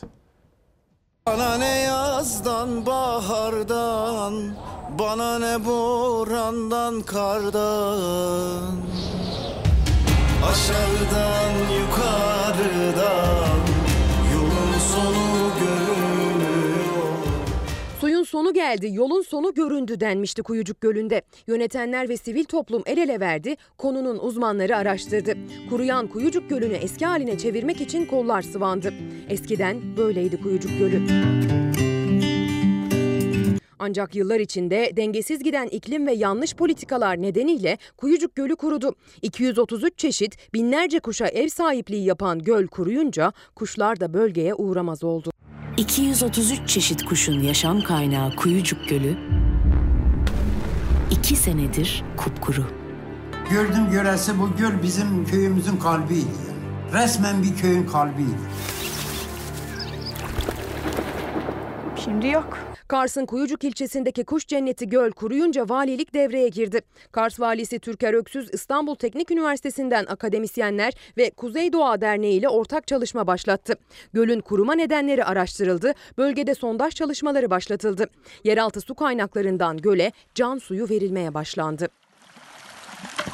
Kars merkeze 37 kilometre mesafedeki gölün verilen can suyuyla yeniden canlanması bekleniyor. Böylece Afrika-Asya göç yolu üzerinde bulunan gölde ekolojik denge yeniden sağlanacak. Göç eden kuşlar göle yine uğrayacak. Şimdi yok kuşlar. İnsan böyle bir tuhaf oluyor. Geri bakıyorsun ne kuş var ne su var. Bizden bir parça o kuşlar. Hepimiz birbirimize bağlıyız. Eğer o kuşlar yok olursa insanlık yok olur. Sondaj kuyusundan Kuyucuk Gölü'ne günde 200 bin ton su pompalanarak gölün eski haline gelmesi için çalışmalar sürüyor. Bakınız efendim bu gördüğünüz Ilgın Gölü, Karataş Gölü, Seyfe Gölü, Suğla Gölü, Burdur Gölü. Bu gördüğünüz benim aşağıda Fox'taki masamdan getirildi. Tarık Bayar da çok değerli bir konuğumuz. Kendisi ve arkadaşlarıyla birlikte Türkiye'nin bu can alıcı meselesinde inisiyatif üstleniyorlar ve ben o nedenle onları bu sabah buraya davet ettim. Tarık Bey önce bir şey soracağım. Bu nedir? Ee, bu bardaklar aslında bizim son 30 yılda kaybettiğimiz e, 10 büyük gölümüzü temsil etmesi için yapıldı. E, çok önemli bir kayıp tabii. Çünkü Türkiye'miz su zengini bir ülke değil. Dolayısıyla e, biz de bu bardaklarla çok önemli su kaynaklarımızı korumamız gerektiğini e, anlatmaya çalıştık. E, Bu bana geldi ta geçen yıl. Ben burada gösterdim ve bizim Ezgi Gözegen'in hazırladığı bir haber vardı. Onu da aktardım burada. Sonra da ben bunu özellikle masamda her gün tutuyorum. Şimdi efendim sizi kısacık bir tanı tanıyabilir miyiz? Tarık Bayar kimdir? e, e, ben aslında e, uluslararası bir şirkette pazarlama direktörü olarak çalışıyorum. Hangi şirket? E, Rekit Benkizer Peki. şirketinde. E, ve biz de e, arkadaşlarımla beraber e, Türkiye'nin suyunu e, korumak üzerine bir tasarruf kampanyası başlattık. E, bu konuda bir gönüllü diyebilirsiniz aslında. Şimdi su günümüzün en önemli stratejik değeri aslında. Ve dünya bu konuda çok büyük bir sıkıntıya doğru da gidiyor. En önemli mesajımız su tasarrufu değil mi? Evet, mesajımız su tasarrufu. Aslında bu bardaklar da biraz onu temsil ediyor. Biz çok basit bir yerden yaklaştık. Hane içinde su tasarrufu dedik. Bulaşık gibi çok basit gördüğümüz bir konuda bile e, bir yıl içinde e, bir göl kadar suyu bulaşıkları sudan geçirdiğimiz için kaybediyoruz. Çok büyük bir e, yaklaşık 130 milyon ton sudan bahsediyoruz. Bir yılda sadece bulaşıkları sudan geçirdiğimiz için kaybettiğimiz su miktarı. Dolayısıyla biz dedik ki bunu yapmayalım. Ama tabii sadece bulaşık değil. Yani evde aldığımız duş süresi, e, e, sifon, musluğun açık kalması, çamaşırlar bütün bunları düşündüğümüzde aslında hane içinde çok ciddi bir su, su tüketimi var. Mesela bulaşığı nasıl önleyebiliriz? Bulaşıktaki su israfını? Aslında Türkiye bulaşık makinesi penetrasyonunda dünyada lider. Yani Her bulaşık on- makinesi sahipliğinde. sahipliğinde her 10 evin 9'unda bulaşık makinesi var. Bu müthiş bir rakam. Ee, dünyada her 10 evin ikisinde varken Türkiye'de 10 evin 9'unda var. Yani her evde var. Her evde var Neredeyse. neredeyse. Ancak bulaşık makinesi onun için yapıldığı halde e, biz bulaşıkları tertemiz koyuyoruz makineye.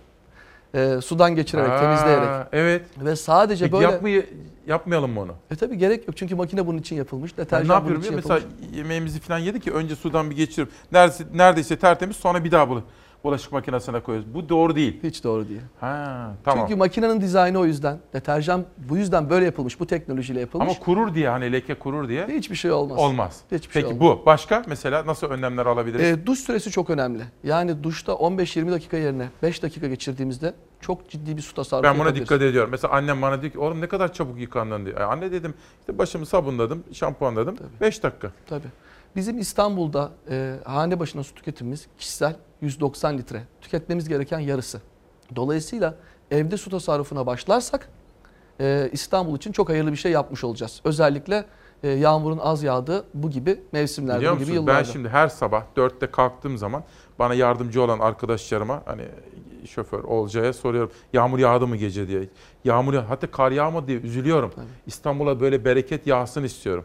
Başka neler yapabiliriz tasarruf konusu ya da siz sizin kampanyadan birazcık bahsedin bize. Evet biz yarının suyu hareketiyle aslında e, az önce gösterdiğiniz Kuyucuk'a destek olmak istedik. Kuyucuk çok önemli bir yer. E, e, bu yıl National Geographic ile beraber 25 litre adında bir belgesel e, yayınladık. Türkiye'nin en çok izlenen belgesellerinden bir tanesi oldu. özellikle e, Güney Afrika'nın Cape Town gibi e, dünyada su kıtlığını yaşamış. E, o yüzden de büyük bir e, e, harekete gitmiş. Bu hareketin içinde de bir kişi günde 25 litre suyla yaşamak zorunda kalmış. Yani tıpkı pasaportunuzu götürüyorsunuz ve size 25 litre su veriyorlar bir günde yaşamak için.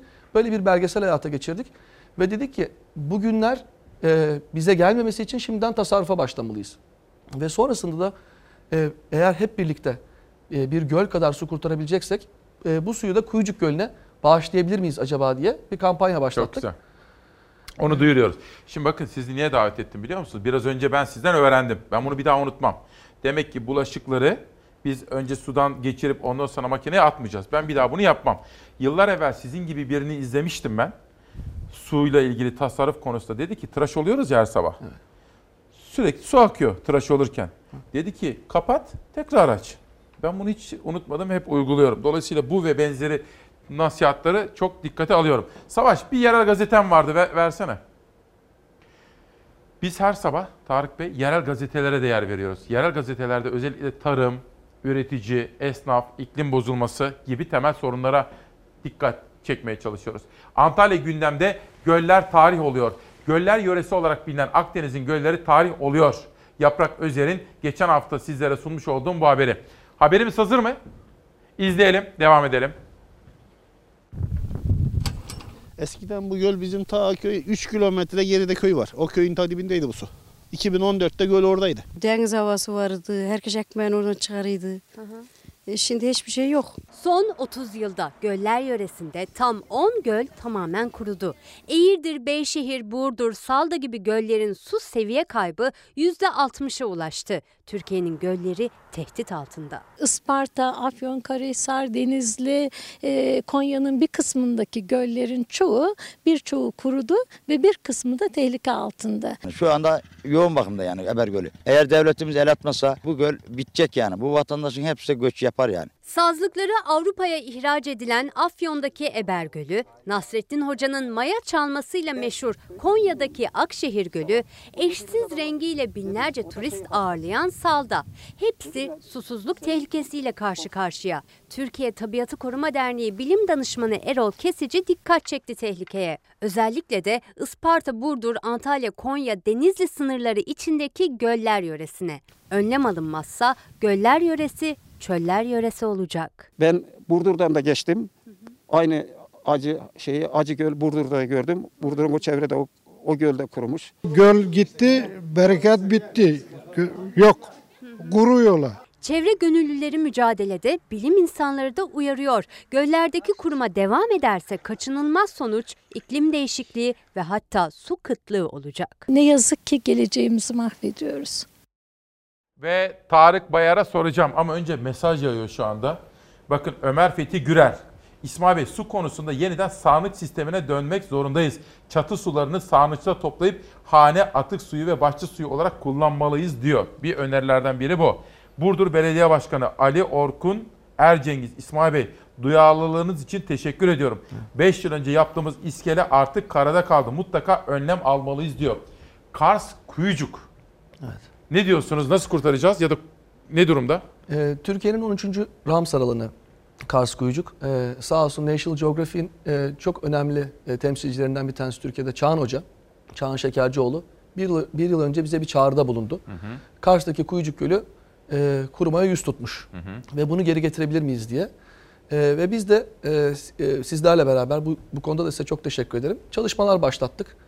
E, ve e, sağ olsun Kars Valiliği, Tarım Orman Bakanlığı e, onların çabaları sayesinde e, göle bir can suyu verildi. Ve bu e, can suyu sayesinde e, inşallah yağmurlar ve e, karın da yağmasıyla beraber ilkbaharda kuşlar geri dönecek diye Kars'ta bekliyoruz. Ne kadar güzel. Peki başka göllerimiz de yine benzeri sıkıntılar içinde. Bence bu su meselesi Türkiye'nin gerçek beka yani varlık yokluk meselesi. Evet. Şöyle Türkiye bizi izliyor, belediyeler bizi izliyor. Ne yapalım? Böyle bir seferberlik mi yapalım? Ne söylersiniz Vallahi başka? Bizim için en önemli konu şu. Aslında evin içinde yani her gün gündelik hayatımızda tasarrufa başlarsak e, tarlamızda da, e, endüstride de, sanayide de e, tasarruf yapmayı aklımıza getirebiliriz. Eğer evde tasarruf başlamazsa başka alanlara uygulamamız çok zor. Çünkü devletimiz elinden geleni yapıyor. Bütün kaynaklarını seferber etmiş, suyu korumak için uğraşıyor. Ama hepimiz birey olarak bir şey yapmazsak bu aslında e, bu, bu gelecek değişmeyecek. Biz onu söylemeye Bir çalışıyoruz. taraftan da Tarık Bey çiftçimiz de aslında suya ihtiyaç duyuyor fakat çiftçimiz aradığı ve ihtiyaç duyduğu kadar suyu bulamıyor. Böyle de bir sorunumuz var günümüz Türkiye'sinde. Evet tabii dediğimiz gibi e, Türkiye çok su zengini bir ülke değil. hı. O yüzden e, bu tasarrufa eğer bugünden başlarsak e, ve hızlı bir şekilde bu tasarrufu yapmaya başlarsak aslında gelecekte çok daha rahat bir hayat, e, su dolu bir hayat yaşayabiliriz. Peki. Şimdi kampanyayı bir kere daha aktaralım ve son olarak sözünüz varsa Türkiye'ye vermek istediğiniz mesaj onu da alalım. Sabah sabah geldiğiniz için de çok teşekkür ediyorum. Kampanyayı kısacık bir daha bir özetleyeyim soranlar var çünkü. Ee, biz yarının suyu hareketiyle beraber yapmaya çalıştığımız şey e, Türkiye'de hane içi e, su tüketimini e, azaltmak, tasarrufa yönlendirmek herkesi. Ve tabii ki en özelinde de bulaşık gibi çok basit bir konuda e, sudan geçirmeyelim. Bırakalım bulaşıkları makine yıkasın. Sevgili ev hanımları bunu anladık değil mi? Ben de mesela bugün itibariyle bunu öğrenmiş oldum. Yemeği yedik sudan geçirmeden makineye koyuyoruz. Evet şöyle basitçe sıyırıyoruz ve öyle makineye koyuyoruz. Bırakalım makine ve deterjan işini yapsın. Ve bundan başlayarak hane içinde pek çok alanda tasarrufa yönelelim. Tamam. Ee, bunun bizim için çok daha su dolu bir gelecekte önemli olduğunu düşünüyoruz. Bizim Çok- kampanya çağrımız bu. Çok teşekkür ediyorum. Ben Sağ teşekkür olun. Eksik olmayın. olun. Evet efendim bakın işte böylesine aslında biz iş dünyamızdan biz vatandaşlarımızdan böylesine sorumluluk sahibi davranmalarını bekliyoruz. Savaş bir esnaf haberimiz vardı. Onu bana hazırlayın. Esnafın sesini de duyuralım ya da akışınızda başka bir şey varsa onu da verebiliriz. Şimdi bakın Deniz Kuşça Milli Mücadele ve Cumhuriyet Kadınları isimli kitabıyla Çalar Saat'te. Çevre sorunları demişken Marmaris'e gidiyoruz. Tatil cenneti Marmaris'te deniz kahverengiye döndü. Çevreciler yaşanan kötü manzaraya tepki gösterdi. Foseptik ana merkez e, bağlantı künkleri deniz çekilince meydana çıkıyor. Ee, tekrar gelince sahilde suyun altında kalıyor. Ve bu foseptik de şu andaki kokuyu da duyuyorsunuz. Ee, bu da denize karışıyor bütün bunlara ilaveten. Yaz aylarında yüz binlerce yerli ve yabancı turisti ağırlayan Muğla'nın Marmaris ilçesinde yağan yağmurla birlikte dağ eteklerinden gelen çamurlu su atık suyla birleşti ve denize aktı. Görenleri kendine hayran bırakan Marmaris denizi kirli suyla kahverengiye büründü. Marmaris'ten sayesinde ekmek yiyen bu kadar esnaf var, çalışan insan var, aileler var. Marmaris'e yapılan bu ihanetin bedelini çok ağır ödeyecekler. Mavi Bayraklı Halk Plajı'ndan Siteler Mahallesi'ne kadar uzanan kıyı şeridinin 1,5 kilometresini etkileyen kirlilik çevrecileri ve vatandaşları üzdü. Marmaris Çevrecileri Derneği Başkanı Ahmet Kutengin yaşanan çirkin görüntünün Marmaris'e yakışmadığını söyledi. Yetkilileri göreve çağırdı. Biz senelerdir Körfez'in durumunu bilimsel raporlarla anlatmaya çalışıyoruz. Fakat nedense yetkililer bu konuya eğilmekten kaçınıyorlar. Bunun tedbirlerinin alınması için biz mücadeleye devam edeceğiz. Marmaris'te denizin rengi 15 saat sonra normale döndü. Çamur ve atık su denizin dibine çöktü ama vatandaşlar her yağmur sonrası meydana gelen kirliliğin önlenmesi için kalıcı bir çözüm istedi. Denize dökülen arıtma sistemlerinin yenilenmesini talep ettiler. Hoşunuza gitti değil mi? İşte Tarık Bayar ve arkadaşları gibi sosyal sorumluluk yani ülkesine, doğasına, hayata karşı sorumlu, bilinçli olmamız gerekiyor. Ve Selen Baranoğlu basit ve mutlu yaşam diyor. Eğitime koşanlar Ekrem Uyan. Bugün ve bu haftayı da neredeyse kapatmak üzereyiz. Emeği geçen bütün ekip arkadaşlarıma ve danışmanıma teşekkür ediyorum. Tour of Antalya için geri sayım başladı. Gelecek hafta takip edeceğim. 20-23 Şubat tarihlerinde Antalya'nın doğal güzellikleri bir kere daha göz önüne geliyor. Bu yılki ana konusu Antalya'nın doğal güzellikleri olarak belirlenen yarışın 4 etabında da Antalya'nın simge noktaları yer alacak. Gelecek hafta bunu takip ediyorum. 23 ülkeden 29 takım ve 174 profesyonel bisikletçi katılacak ve aslında bütün etaplarda kadına yönelik şiddete dair de farkındalık geliştirme konusunda bazı özel çabalar olacak. Bu benim takip listemdeki konu. Bir de Diyabetli Çocuklar Vakfı insülin pompaları ve sensörlerinin SGK tarafından ödenmesi için dava açtı. Ve sensörleri ve insülin pompasını devletimiz ödesin diyor diyabetli çocuklarımız. DİAÇEV'de bu konuda hukuki mücadeleye başlatmış. Ayrıca Cumhurbaşkanı'nın da dikkatini çekmek üzere bazı girişimlerde bulunmaya başlamışlar efendim. Savaş ne durumdayız? Peki efendim Bu özel sabahta 14 Şubat 2020'de İsmail Küçükkaya Demokrasi Meydanı'nda günü ve haftayı beraber kapatacağız. Ama önce bana bir izin verin. Ben hakkım olan sade kahveyi içip aranıza geri geleyim.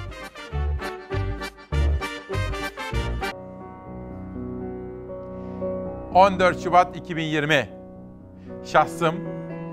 ...fedakar ekip arkadaşlarım... ...danışmanım... ...ve bağımsızlığının keyfini her zaman sürdüğümüz, sorumluluğunu her zaman üstlendiğimiz Fox Haber adına, Fox ailesi adına teşekkür ediyoruz. Hakikat aşkıyla çıkıyoruz her sabah yolculuğumuza.